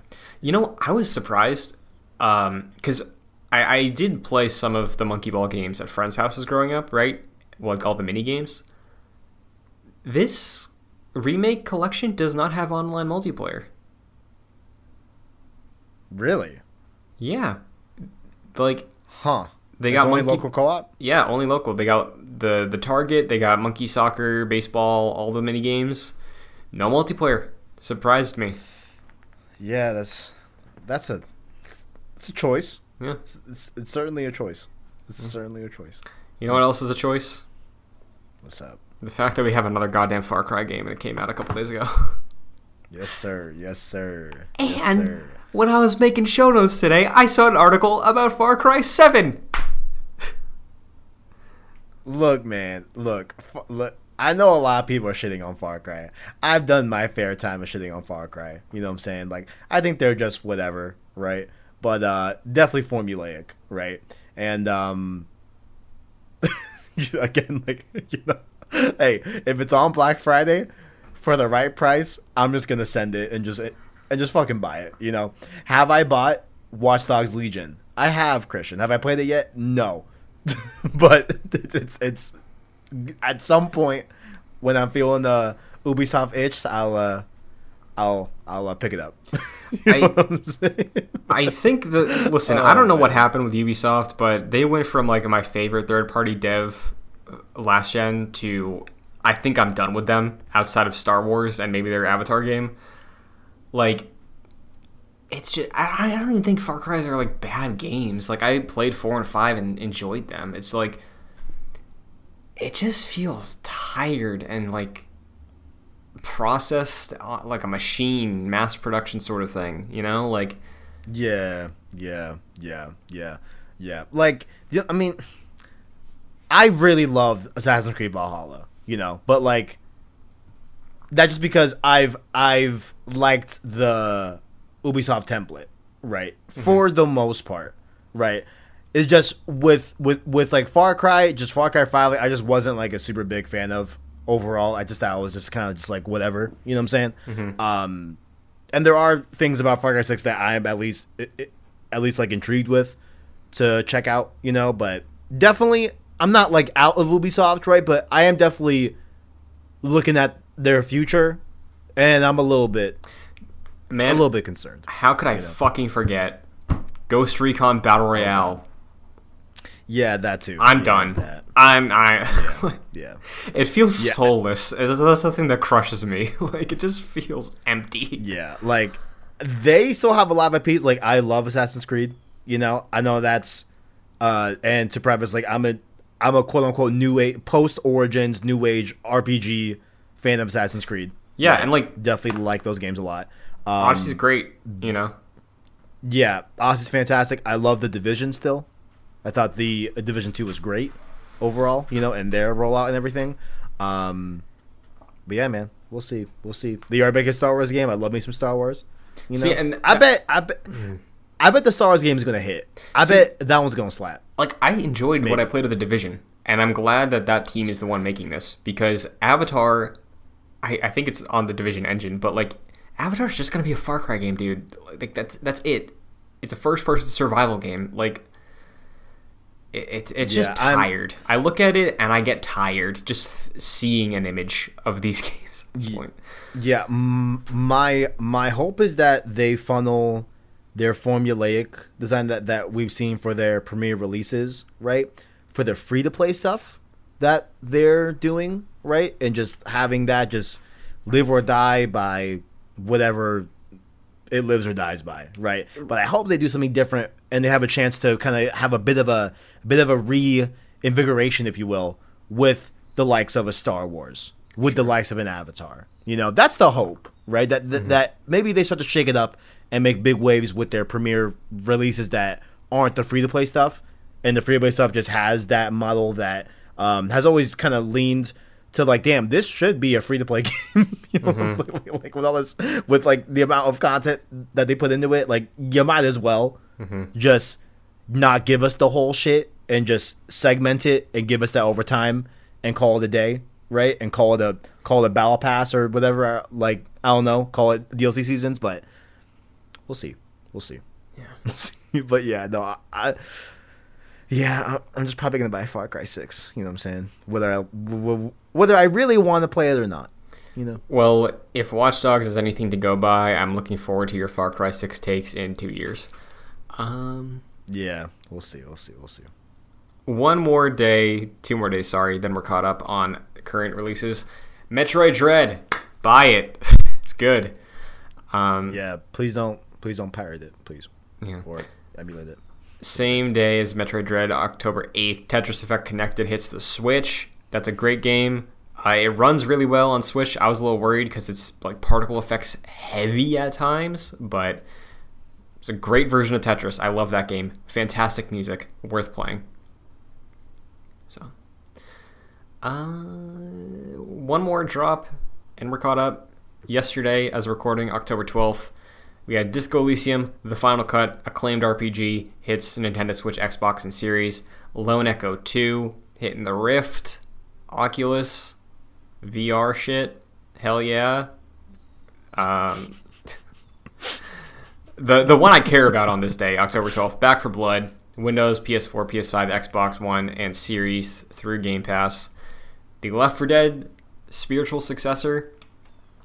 Uh, I enjoy the beta very much as a person who's never played Left 4 Dead.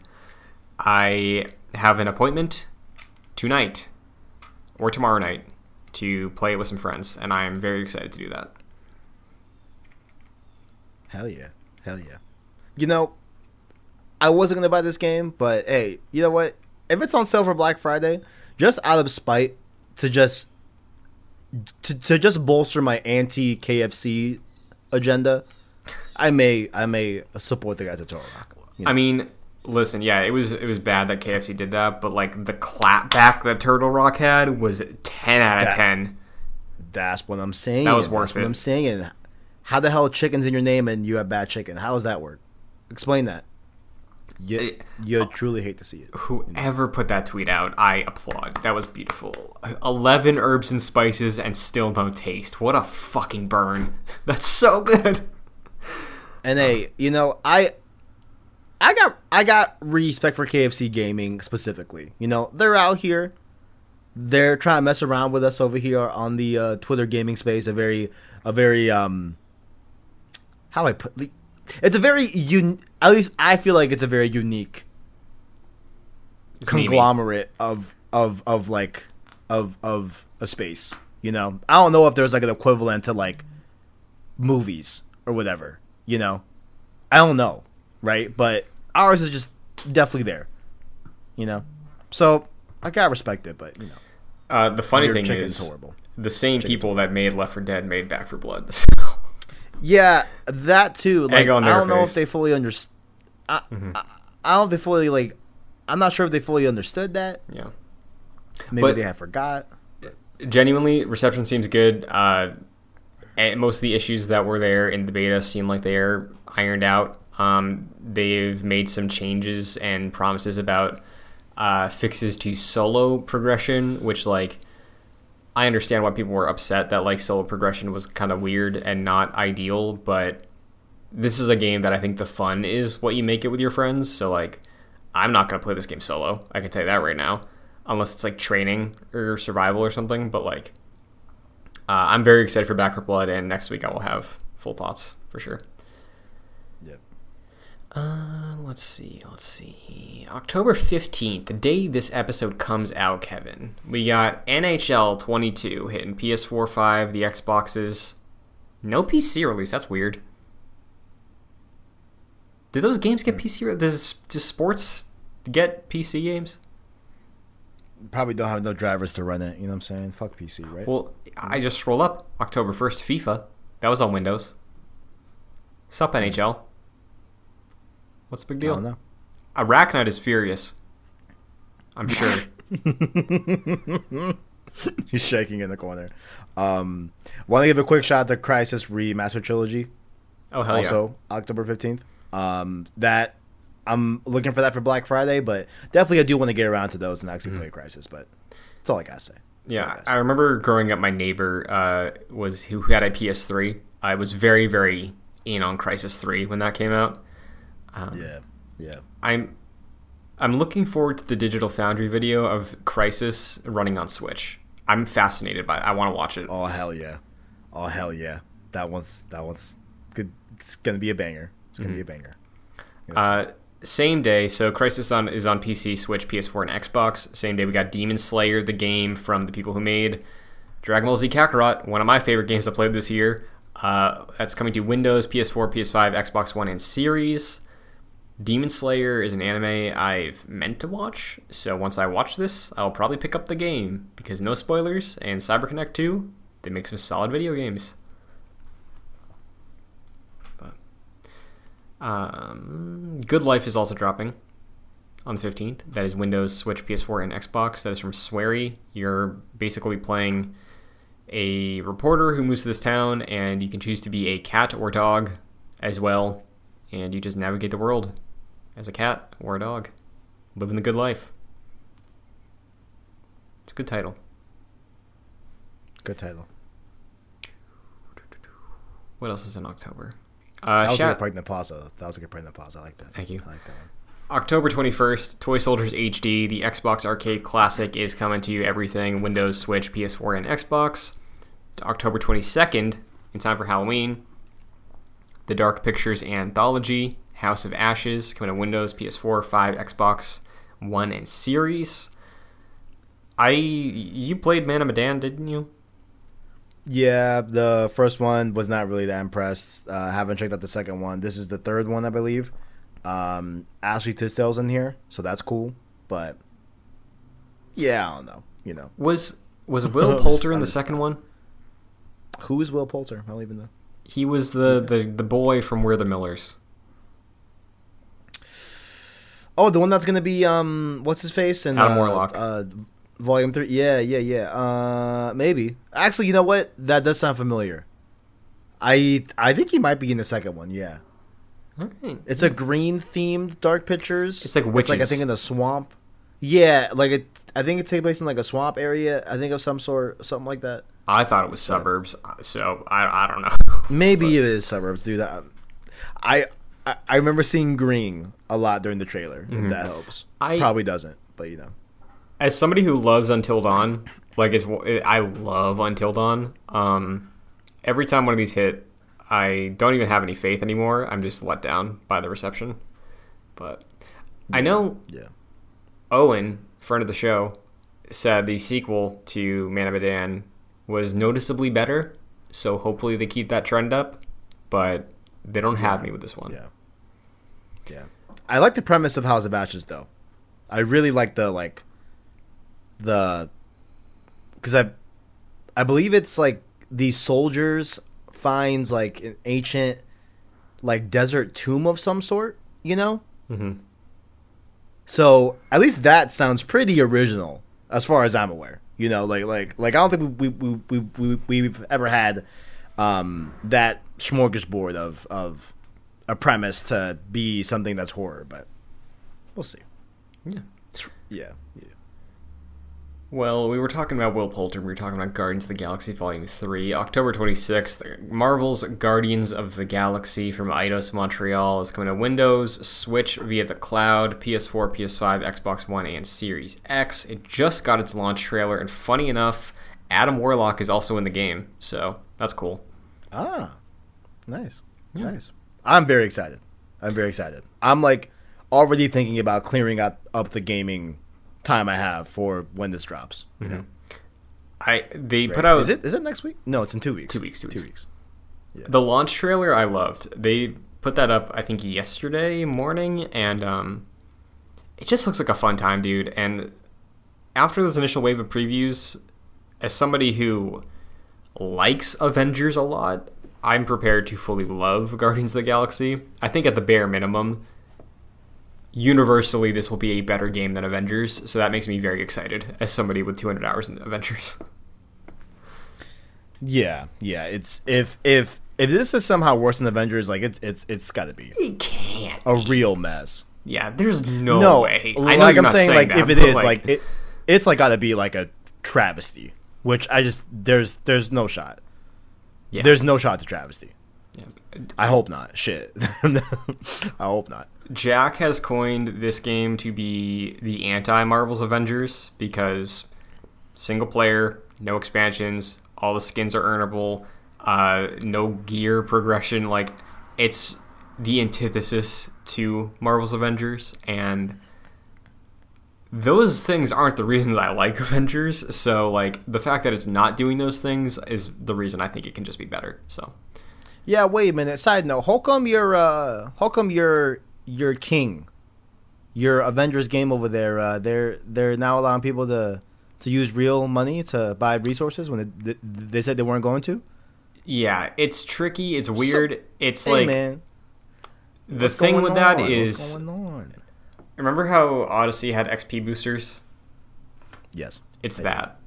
It's it's time saving microtransactions. So like they said initially, it's very murky. They were like, we're not gonna have pay to win stuff. It's like there's no PvP in this game. So like, is there pay Hmm. to win in a PVE game? Like it's it's weird. I Okay. think it sucks, but like I, it's just weird more than anything. I don't think it's like trashy, but it's a Yeah. weird move. I think. But Shout out to them. Shout out to them. yeah. Um, but yeah, Guardians of the Galaxy is a day one for me. I'm stoked. Can't wait. October 28th.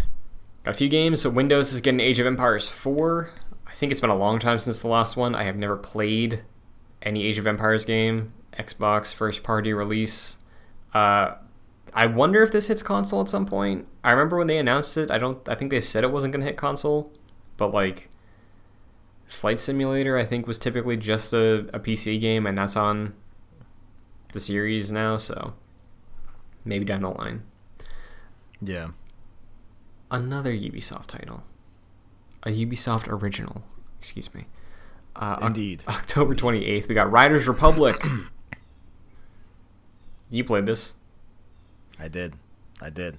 I liked what I played. I can't lie. Granted, I'm not uh, a very educated person to talk about Riders Republic, given that this is like my first. That was like my first taste of like uh, you know, uh, like sports, like extreme sports type game. Um, uh, even even if you want to lump in like skateboarding games too, you know, like my only experience with that is just like a DS game from Tony Hawk, um, Downhill Jam or whatever, right? So, uh, you know, I'm not sure if my opinion has any weight really, but um, I've seen I've seen a lot of people agree that have played those other games, right? That Riders was uh It's pretty fun. That's pretty fun. This is on my Black Friday list. You know, Mm-hmm. if, if it's on the right price, I might just scoop it up. You know, but Yeah. but yeah, I had fun with it. I really liked. Steep. That was a free game a while back Mm. on PlayStation. Um, indeed. I had a good time with it. I was really excited when they announced Steep, and then it came out, and people were like, "Oh, it's terrible." I had a really fun time with it. So like, hopefully, Riders Republic is able to just iterate on what I liked about Steep and what was good about Steep, and bring that to these other sports they're implementing. Um, and as somebody who is, I'd say, a fan of the genre, mainly from like Tony Hawk and Skate, and like a little bit of SSX, but mainly like Cool Borders on the PS One. I'm glad that there's a big budget snowboarding game, even though this seems to be focusing on the BMX stuff in the marketing at least. Um, yeah, it, I, it's it's cool it exists. October 29th on Nintendo Switch, Mario Party Superstars. It is five or six of the classic boards from Mario Parties 1, 2, and 3 remade in the Mario Party Switch engine, online multiplayer, tons of remade mini games, classics, tons of stuff like that. I was excited for this, and then they announced that the Nintendo 64 games are coming to Switch Online with multiplayer. So I'm just gonna wait until classic Mario Party 2 gets added instead of this remastered collection. But I know for some people, the visuals of the N64 are immediately off putting. So if they can experience the best Mario Party minigames, go for it. But I'll wait. That's right. So you were never a Mario Party guy, right? Ever? No, sir. No. Nope. Nope. They're great. They really are great. Like the early ones are really, really good. Very fun. I see. I see. Yeah. Maybe. Uh, uh, nah. I'm not gonna buy it, but like you know, shout out to y'all. Shout out to y'all. oh man. Shout out to y'all. Another Ubisoft game, November 4th. Also, that was it for October. There were, like, obviously, there's loads of indie games coming out all the time, but for major releases, that's October. November 4th, a Ubisoft original.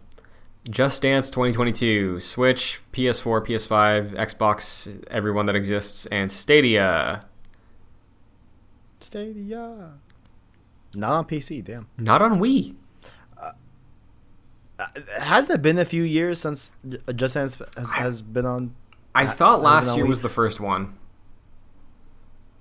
Oh, I thought it was a while ago, but like while maybe like three, four years ago. I thought like was like, oh yeah, like this is the last one on Wii. I But think maybe, I can maybe- fact Maybe check. I'm wrong. I don't know. I don't know. Yeah. What's interesting, right before Just Dance, World War Z is dropping on Switch. I want that Digital Foundry video too. Oh, sure. I need to see that. I need to see that. I, want to see that. I want to see that Digital Foundry video real bad. But um, but yeah, shout out to Just Dance. You know, they're still doing their thing. I I, I wonder what the song roster is looking like on Just Dance these days. You know, So I just checked. Just Dance 2021 was the last one on Wii. So that was the one that came out oh in. oh wow, okay. Uh, I I can't do the, the yearly thing right now. 2020, I guess, was the last one. So yeah, I assume it'd be 2020. Yeah, interesting. Wow, I didn't realize they were putting them out that late. Wow, look at them. yeah. Um, Get a Switch. but yeah, to your point of World War Z, that was a game I was always interested in a little bit.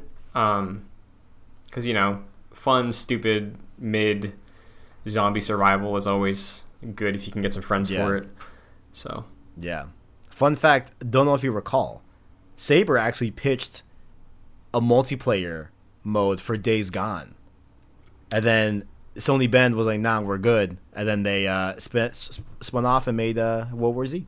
I did not And know used Some that. of those uh, multiplayer modes. Yeah, yeah, fun little trivia. I I It's true. do remember though. I think a couple years ago, you and I were watching a Game Awards pre-show when this got announced, and they showed the zombies, and we're like, "Oh, is this is Days Gone in the pre-show?" yeah, yeah. You, it was the horde mechanic aspects of Mm-hmm. it. Yeah, that like that's where they kind of met in the middle. But um, I'm not sure if it was Sony that that said nah or Mm-hmm. or Bend themselves said no, but they did pitch a multiplayer mode for that. Yeah, That's very interesting. it is. November 5th, Call of Duty Vanguard hitting Windows, PS4, 5, Xbox One, and Series. This is from Sledgehammer. Uh, go off. What's up?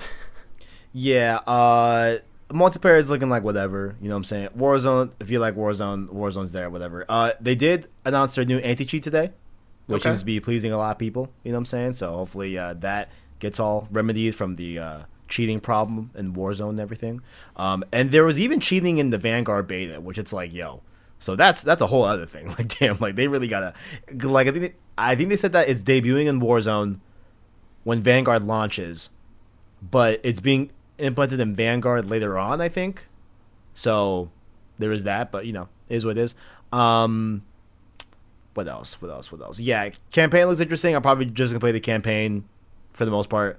Um, the zombie storyline also that they're running with from Cold War is also expanding into Vanguard as well. Um, don't know if you saw this. Uh, Richtofen is back in the storyline, right? the but uh he's he's definitely in a different role for sure there's stuff with samantha too like like like things have been happening i don't think it's like that good but it's it's you know still still c- continuing that story kind of that we've uh we love just in like a different way um but they're continuing it here in uh in vanguard zombies and everything it's gonna act like a little bit like a prequel i believe that will kind of i guess relate to the story that we just experienced, I think, and maybe push it forward in some ways, but it's COD. It is what it is. Yeah, I Indeed. have not played Call of Duty since World War II, and um, kind of made my peace with it back then. so, Yeah.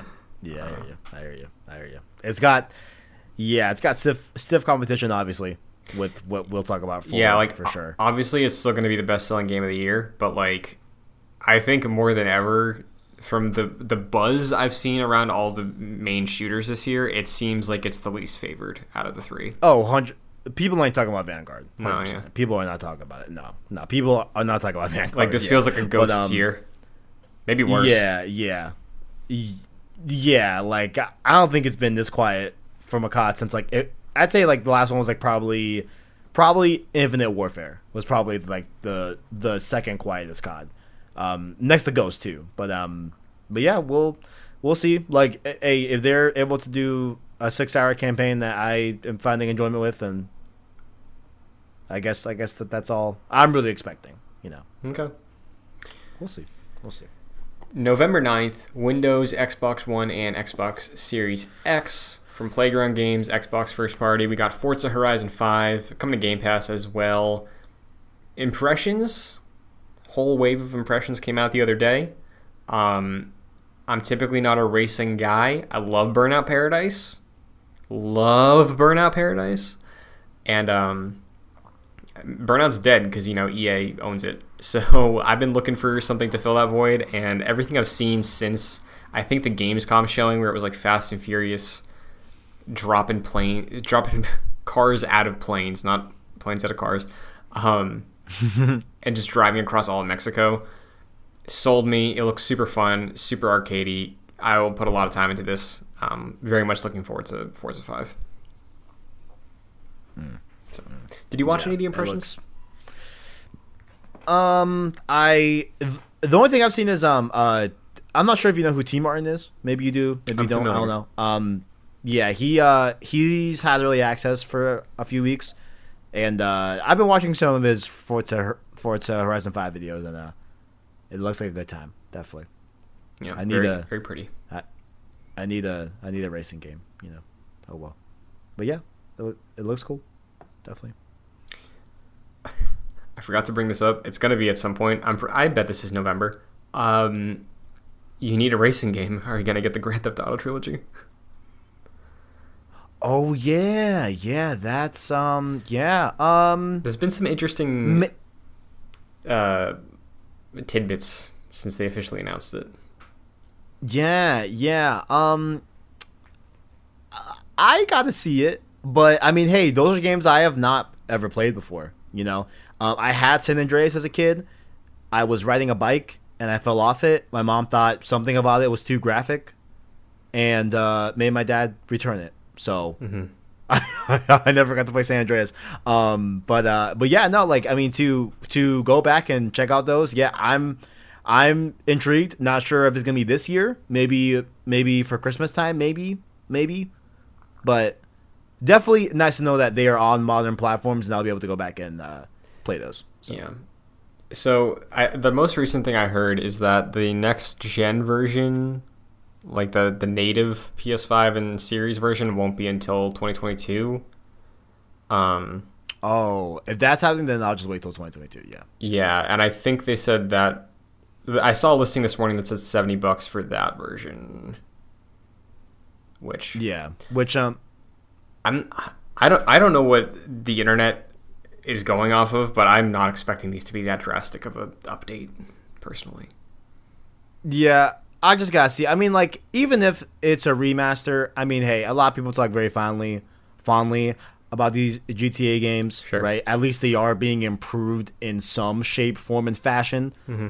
and not just shit out on the trilogy and no and no works being done on them, right? Like, you know, if if if there's at least improvements, and it's on a platform that I'm able to play on very accessibly, right, right there. Um, I wouldn't mind dropping to 70, you know, knowing that these games are critically acclaimed um, by a lot of people, you know, so I'm I'm personally not that bothered if it's 70 bucks, you know, just me personally. Um, but you know, if you want to throw a fist about it, then throw a fist about it. I don't know. It is what it is. Uh, also, November 9th, Jurassic World Evolution 2 on Windows, PS4, 5, Xbox One, and Series. Looks like just improving the original Jurassic World Evolution. My friend, big fan of that game. Uh, November 11th, we got two re releases hitting. First up, Skyrim Anniversary Edition coming to Windows, PS4, 5, Xbox One, and Series. Now with fishing. Um, if I see it on a shelf somewhere, maybe one day I'll buy it. I'm not a day one. I own Skyrim, but the the upgrade for the collection of all the um content that you would have had to pay for piecemeal might get me enough that I just buy the digital pack. Isn't- Isn't it dropping on Game Pass for you? I don't know. I haven't looked Don't into you, that. don't you don't you not have to worry about it? Yeah. I maybe you're right. Yeah, I just I haven't looked into it. I don't see why it wouldn't be on Game Pass, right? Yeah, I mean, Yeah, unless it's treated as like a DLC, which like yeah, perhaps. Yeah. maybe because I don't know if some of the Fallout DLCs are on Game Pass, but um, yeah, I'll, I'll look into I it. mean, hey, I mean, it's it's a technically a f- knives at this specific edition would be the first Xbox first party release of Skyrim, right? I think so- so. Yeah. And if and if first party Xbox games are day and date, I mean, I don't know, Mm-hmm.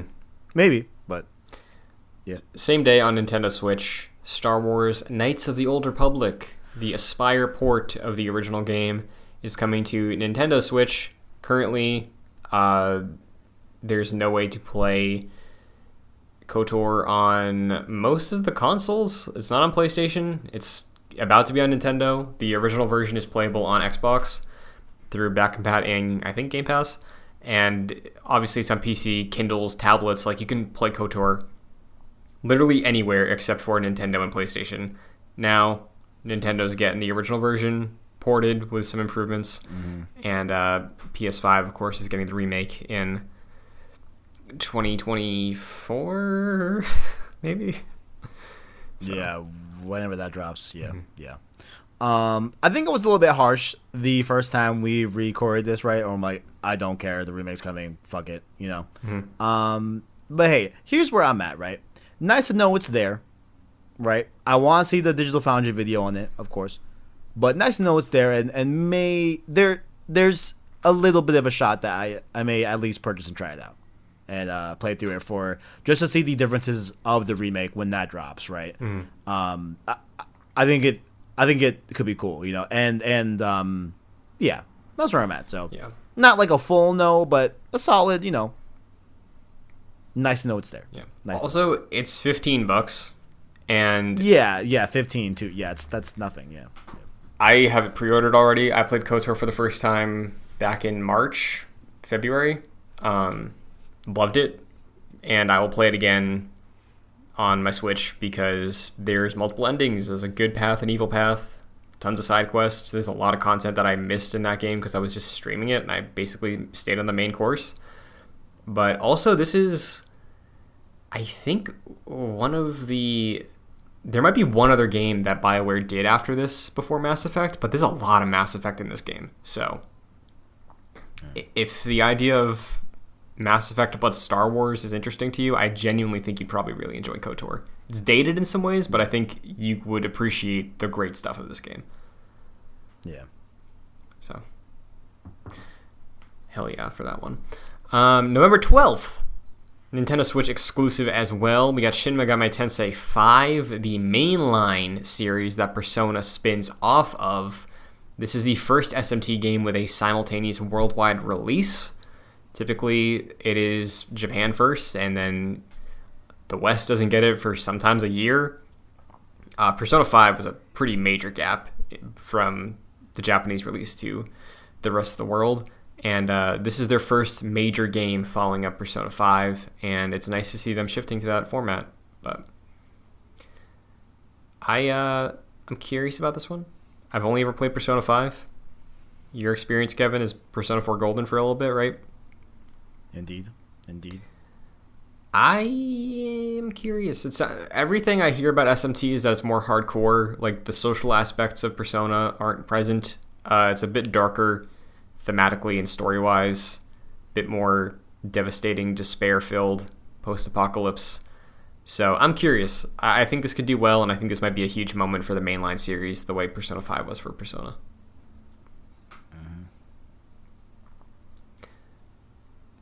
November 19th. Windows, PS4, PS5, Xbox One, Xbox Series X. Battlefield 2042. Indeed. I'm pretty sure as of last time I hadn't played Battlefield 2042, right? I don't think And you I- did last week, no. Yeah, yeah. So now I have. Um uh long story short, yes. Oh, I have an impressions video up on the channel if you want to check it out. Go ahead, check it out. Um but uh yeah, the beta has glitches and has, you know, hiccups and stuff like that for sure. Um but overall like like like from a core gameplay scenario, long story short, what they did was they upped the bullet velocity on a lot of the uh, assault rifles and like SMGs and such um, from a general standpoint, where you're not having to lead your shots when someone is only like we'll say like 30 40 meters out right from a you know like like in previous battlefields you would still have to lead shots and everything if it was a medium engagement but they've kind of negated that and they've upped the upped the velocity of all the guns. And uh, it feels real smooth. Yes it feels like a bit more of a arcadey cod feel that a lot of battlefield fans aren't messing with but i think it's a good move overall because um, when you get in those long engagements you still gotta lead shots and and like have to be skillful um, to hit those long shots anyway, right? So there is still, you know, that that really, um, you know, required battlefield skill to I think excel to like that. I think you need to excel in battlefield still, right? But for those medium short range engagements, um, it's a little bit easier for the common player that I think will keep a lot of people in battlefield longer um, over time, as opposed to just having it just be the hardcore Battlefield fans that just stay around and just you know are there. Um, so I think it's a good move. I liked what I played, but I liked what I played from the beta. Um, yeah, yeah. I'm I, I'm definitely more positive on it after playing the game for sure. Sure. I would just love to have played Rush. Wasn't available in the beta. That's my favorite Battlefield mode. So, uh, um, but yeah, I'm I'm uh, definitely more positive on Battlefield. You know, shout out to them. Just hopefully they weren't lying and saying that build was months ago when uh, we see with release. You know, we'll we'll uh, we'll we'll see how it goes. But Yeah, I have only ever played Bad Company 2, and I liked the reveal. And now that we've gotten further out, I've seen more of it. Uh, obviously, the no campaign. I'm sure it is fun. I have yet to play it yet, but um, you know, there's just so many great games right now that yeah, yeah, making yeah. time for one that I'm not fully in on, I'm not fully about. And I'm with you. I do hope that uh, the the issues are genuinely fixed by now because it's it's coming out soon, very very soon. Yep. So, same day on Nintendo Switch, Pokemon Brilliant Diamond and Shining Pearl. As of today, got some previews out there. Read up the Game Informer ones. Uh, as somebody whose favorite Pokemon games are Diamond, Pearl, and Platinum, it seems like they are keeping very authentic to what made those games great. Good quality of life changes that have been improved as the series has aged, being retroactively put in here. And the underground system sounds very cool, very new. It's a completely revamped area of the game. Basically, the entire map has a equivalent underground, and you can spawn dungeons in there, and rare Pokemon will appear. You can go specifically trying to hunt specific Pokemon. Um, that is all very, very new to the game, so it seems like a great addition, and I think as a fan of this game warrants the initiative of a remake rather than just a remaster. Hearing all that stuff, so I'm excited. You're picking this one yeah, up, right? Uh, I am. I've uh, only have Pokemon Sword. I've played a full Pokemon, so uh, this one I've heard high regards for from multiple family members, and of course Christian here as well. So, uh, yeah, I'm excited for sure. Yeah, like um, other than other than Dread, this was my other Switch game I'm picking up this year. Um, I think that might be it as far as I'm aware.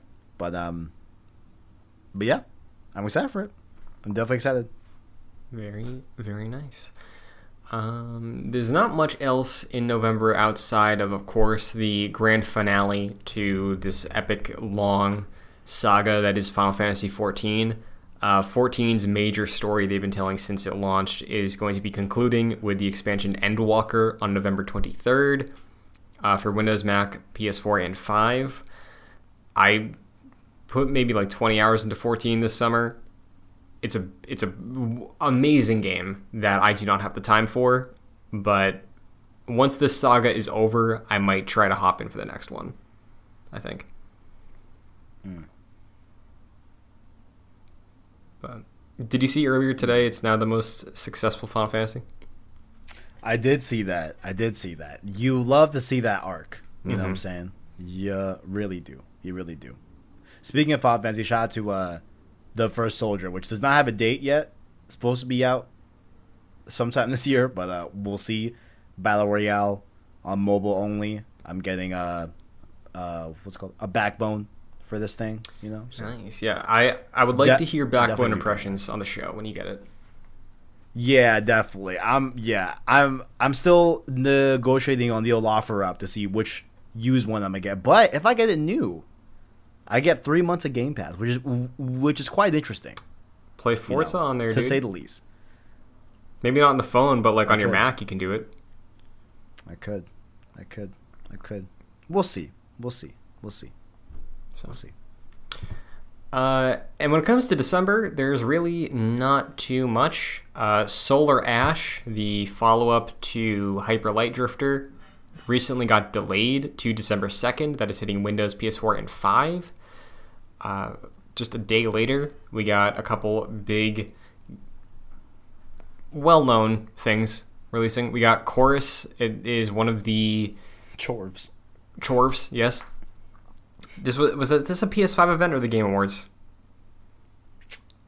I think it was Game Awards. Okay. I don't think it was PS5 event. It's no. like a sci-fi shoot 'em up Star Foxy type game. It's uh, releasing on Windows, PlayStations, Xboxes, and Stadia. It looks like it's got a high budget, or at least the presentation is like pretty nice. But I I only ever played like one Star Fox game. That on rails sort of thing never vibed in me personally. But yeah, I don't know. Same day. That one's a maybe. Yeah, maybe. We'll see. We'll see. Yeah, I bet is there like is there some PlayStation deal with it for marketing or something? I feel like I've seen it at like a state of play or something. I thought that Xbox had a marketing thing with Chorus actually, but um I'm not sure. I don't I don't think it's tied to PlayStation in terms of marketing or whatever. Okay. Okay. Maybe it is. I don't No, honestly, I feel like I would know. I don't. I don't think it is. Yeah, I, I I really don't. I'm not sure. Yeah. But the same day, we also have Big Brain Academy, which apparently is just Brain Age, but not called Brain Age. That's coming to Nintendo Switch.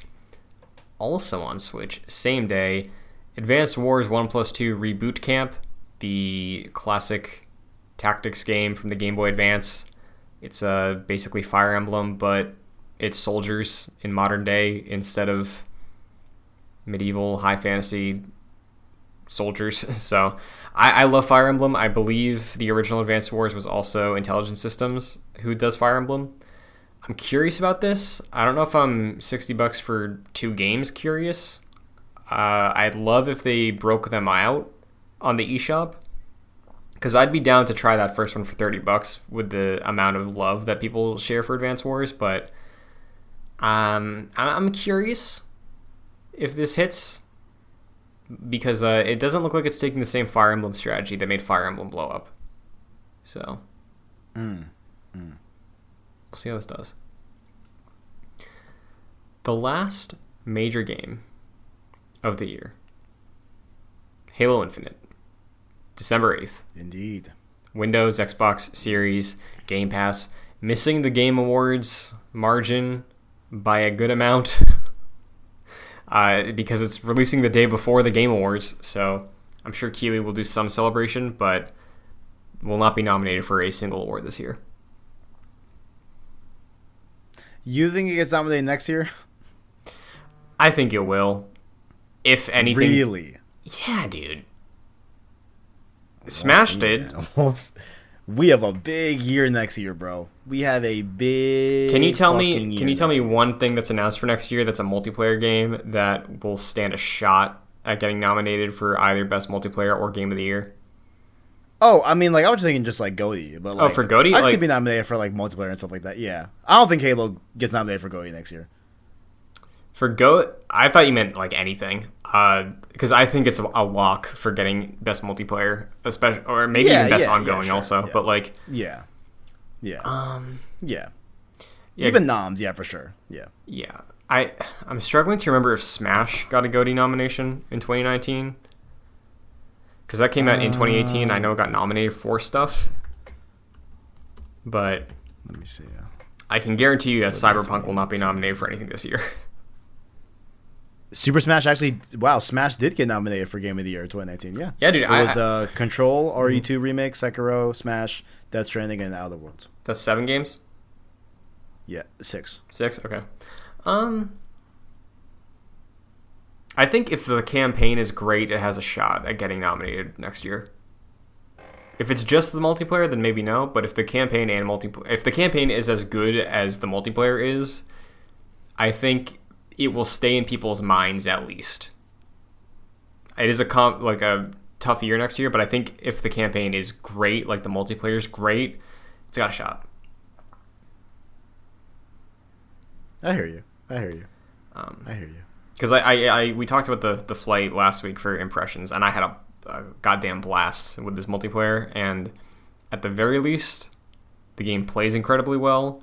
It feels amazing, and if the set pieces of the campaign are just fun, like the trilogy was when I played it, like I I'm down. I'm stoked. Let's go, because uh from the trilogy at least the, these games are just fun they're not meant to be serious they're not meant to be gripping narratives and I, I don't think it doesn't feel like that's the direction infinite's going from what they've seen the way they've talked about it and especially not in like the tone of the multiplayer so i have faith and i'll be playing a lot of it this year for sure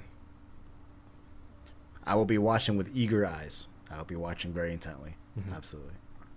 Does does Keighley have a set limit for nominations? Because I know the Oscars are up to nine films, and they don't ever do all nine. I don't think. I'm unaware. Okay. Yeah. I'm not sure. If either of us can ever ask him a question, that's one of them. I got you. How many how many noms? But that's it. What is your hype? What's your holdup? Uh, duh, duh, duh, yeah, I think overall of games that I definitely plan on playing, excluding those that like have my interest, but not sure if I'm gonna get it day one. Um, my hype's got to go to Guardians. You know, I'm looking for a good time. Look, it seems like it's gonna be a good time. I think I'll be having a having a good time with Guardians. So I think that's my hype. And then my holdup, I think, again, out of games that I'm for sure gonna be playing, um, I think it's gotta be Vanguard. You know, I can just see it just kind of just stumble and just not be, uh, just you know, just be kind of an off card year. So uh, I think that'll be my holdup. Yeah, not like the most craziest picks in the world, but I think I think that's where we're at. Sure. Yeah. Um, in my heart, I I think the thing I'm looking forward to playing the most is Pokemon, but that's just pure pure nostalgia. Um, Guardians, I'm with you. Looks fantastic, uh, especially after these previews of Forza. I'm genuinely excited to just like chill out and play Forza and do some races with my friends. Um, those I think are probably the three things I'm looking the most forward to playing. But I will award the hype to uh, SMT5 because I think that game has a, a, a, big shot. I think it was brushed under the shadow of Persona. Persona is its younger sibling, and it got outdone.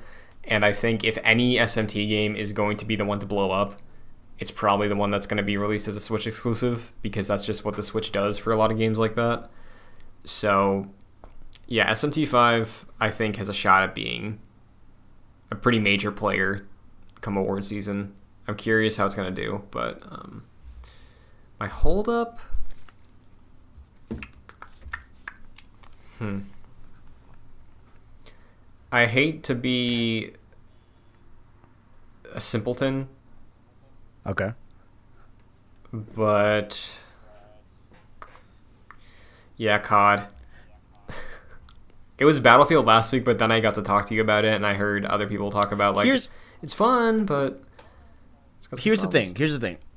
I don't believe for a shot you were gonna buy Vanguard anyway. So what's what's a game that you're gonna buy that you feel the least worried about? You know, I think I think I think that should be the essence of a holdup, right?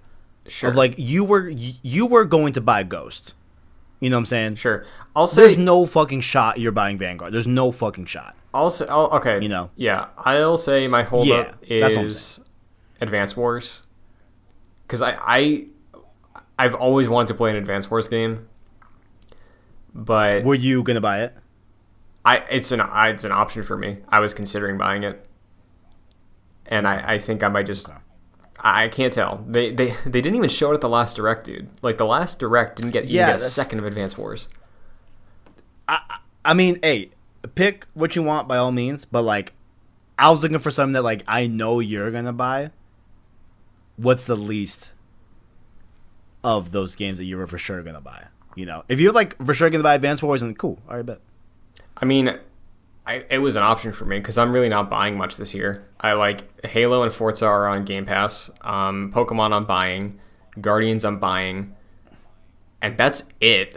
like, if I get an extra game this year, it's either SMT or Advance Wars.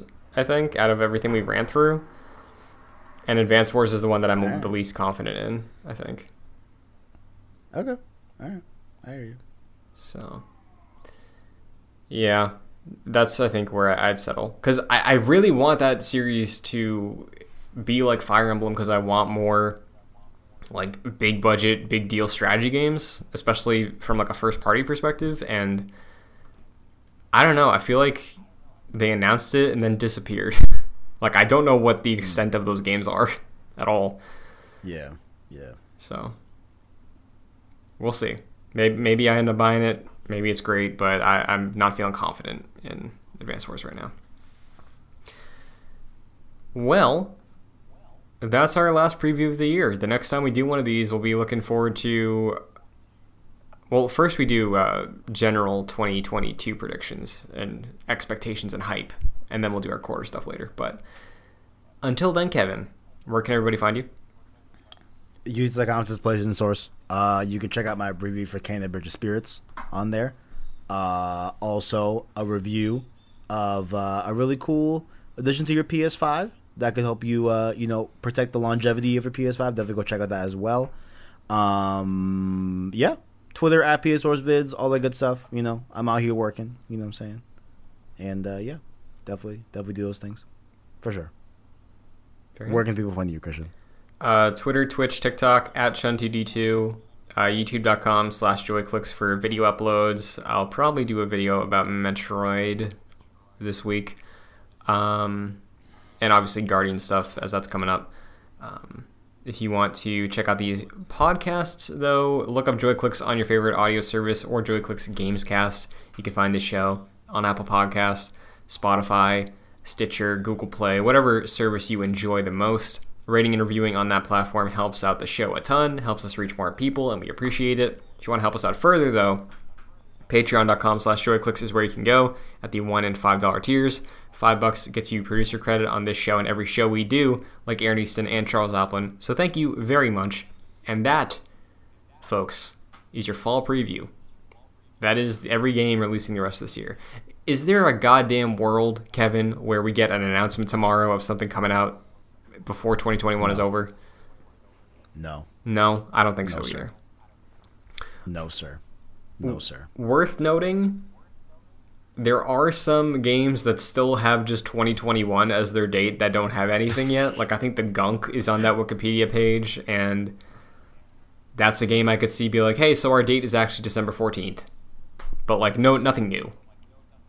Not gonna wake up and see something that's gonna do it for That'd this week's cool, show though. sorry what was that I said like it'd be cool if something shadow. It would be cool. but like thinking like what what? ooh Doesn't ooh Oh, here we go. game awards shadow Okay. drop Yeah. Oh yeah, yeah, yeah. Definitely, definitely something's gonna be there, hollow knight Silksong dude. People will go fucking crazy. Oh, That- that would be oh, my hype. Go nut. That's gonna go nutty. Wait, that uh, that'd be your hype. Did you like Hollow Knight? Oh, I love Hollow Knight. Why did I forget that? Holy shit! I'm the one who made you buy I Hollow didn't Knight. think you played it. Oh yeah, you were this motherfucker. Yeah, yeah. You see, there you go. That's a that's a that's a that's that's that's a ding on you, sir. There we go. That's one. You asked me when have I ever led you astray? Hollow Knight. yeah, well, to be fair, you're in the minority on that take. I I'm not even combating that. I know. fine. I'm just saying. I'm just saying. That's fine. I don't think it's a reflection of my taste. That's what I mean. I've been born in my hey, I've been born a minority Christian. I know what it's like. Uh. Well, on that note, it's pizza time. it's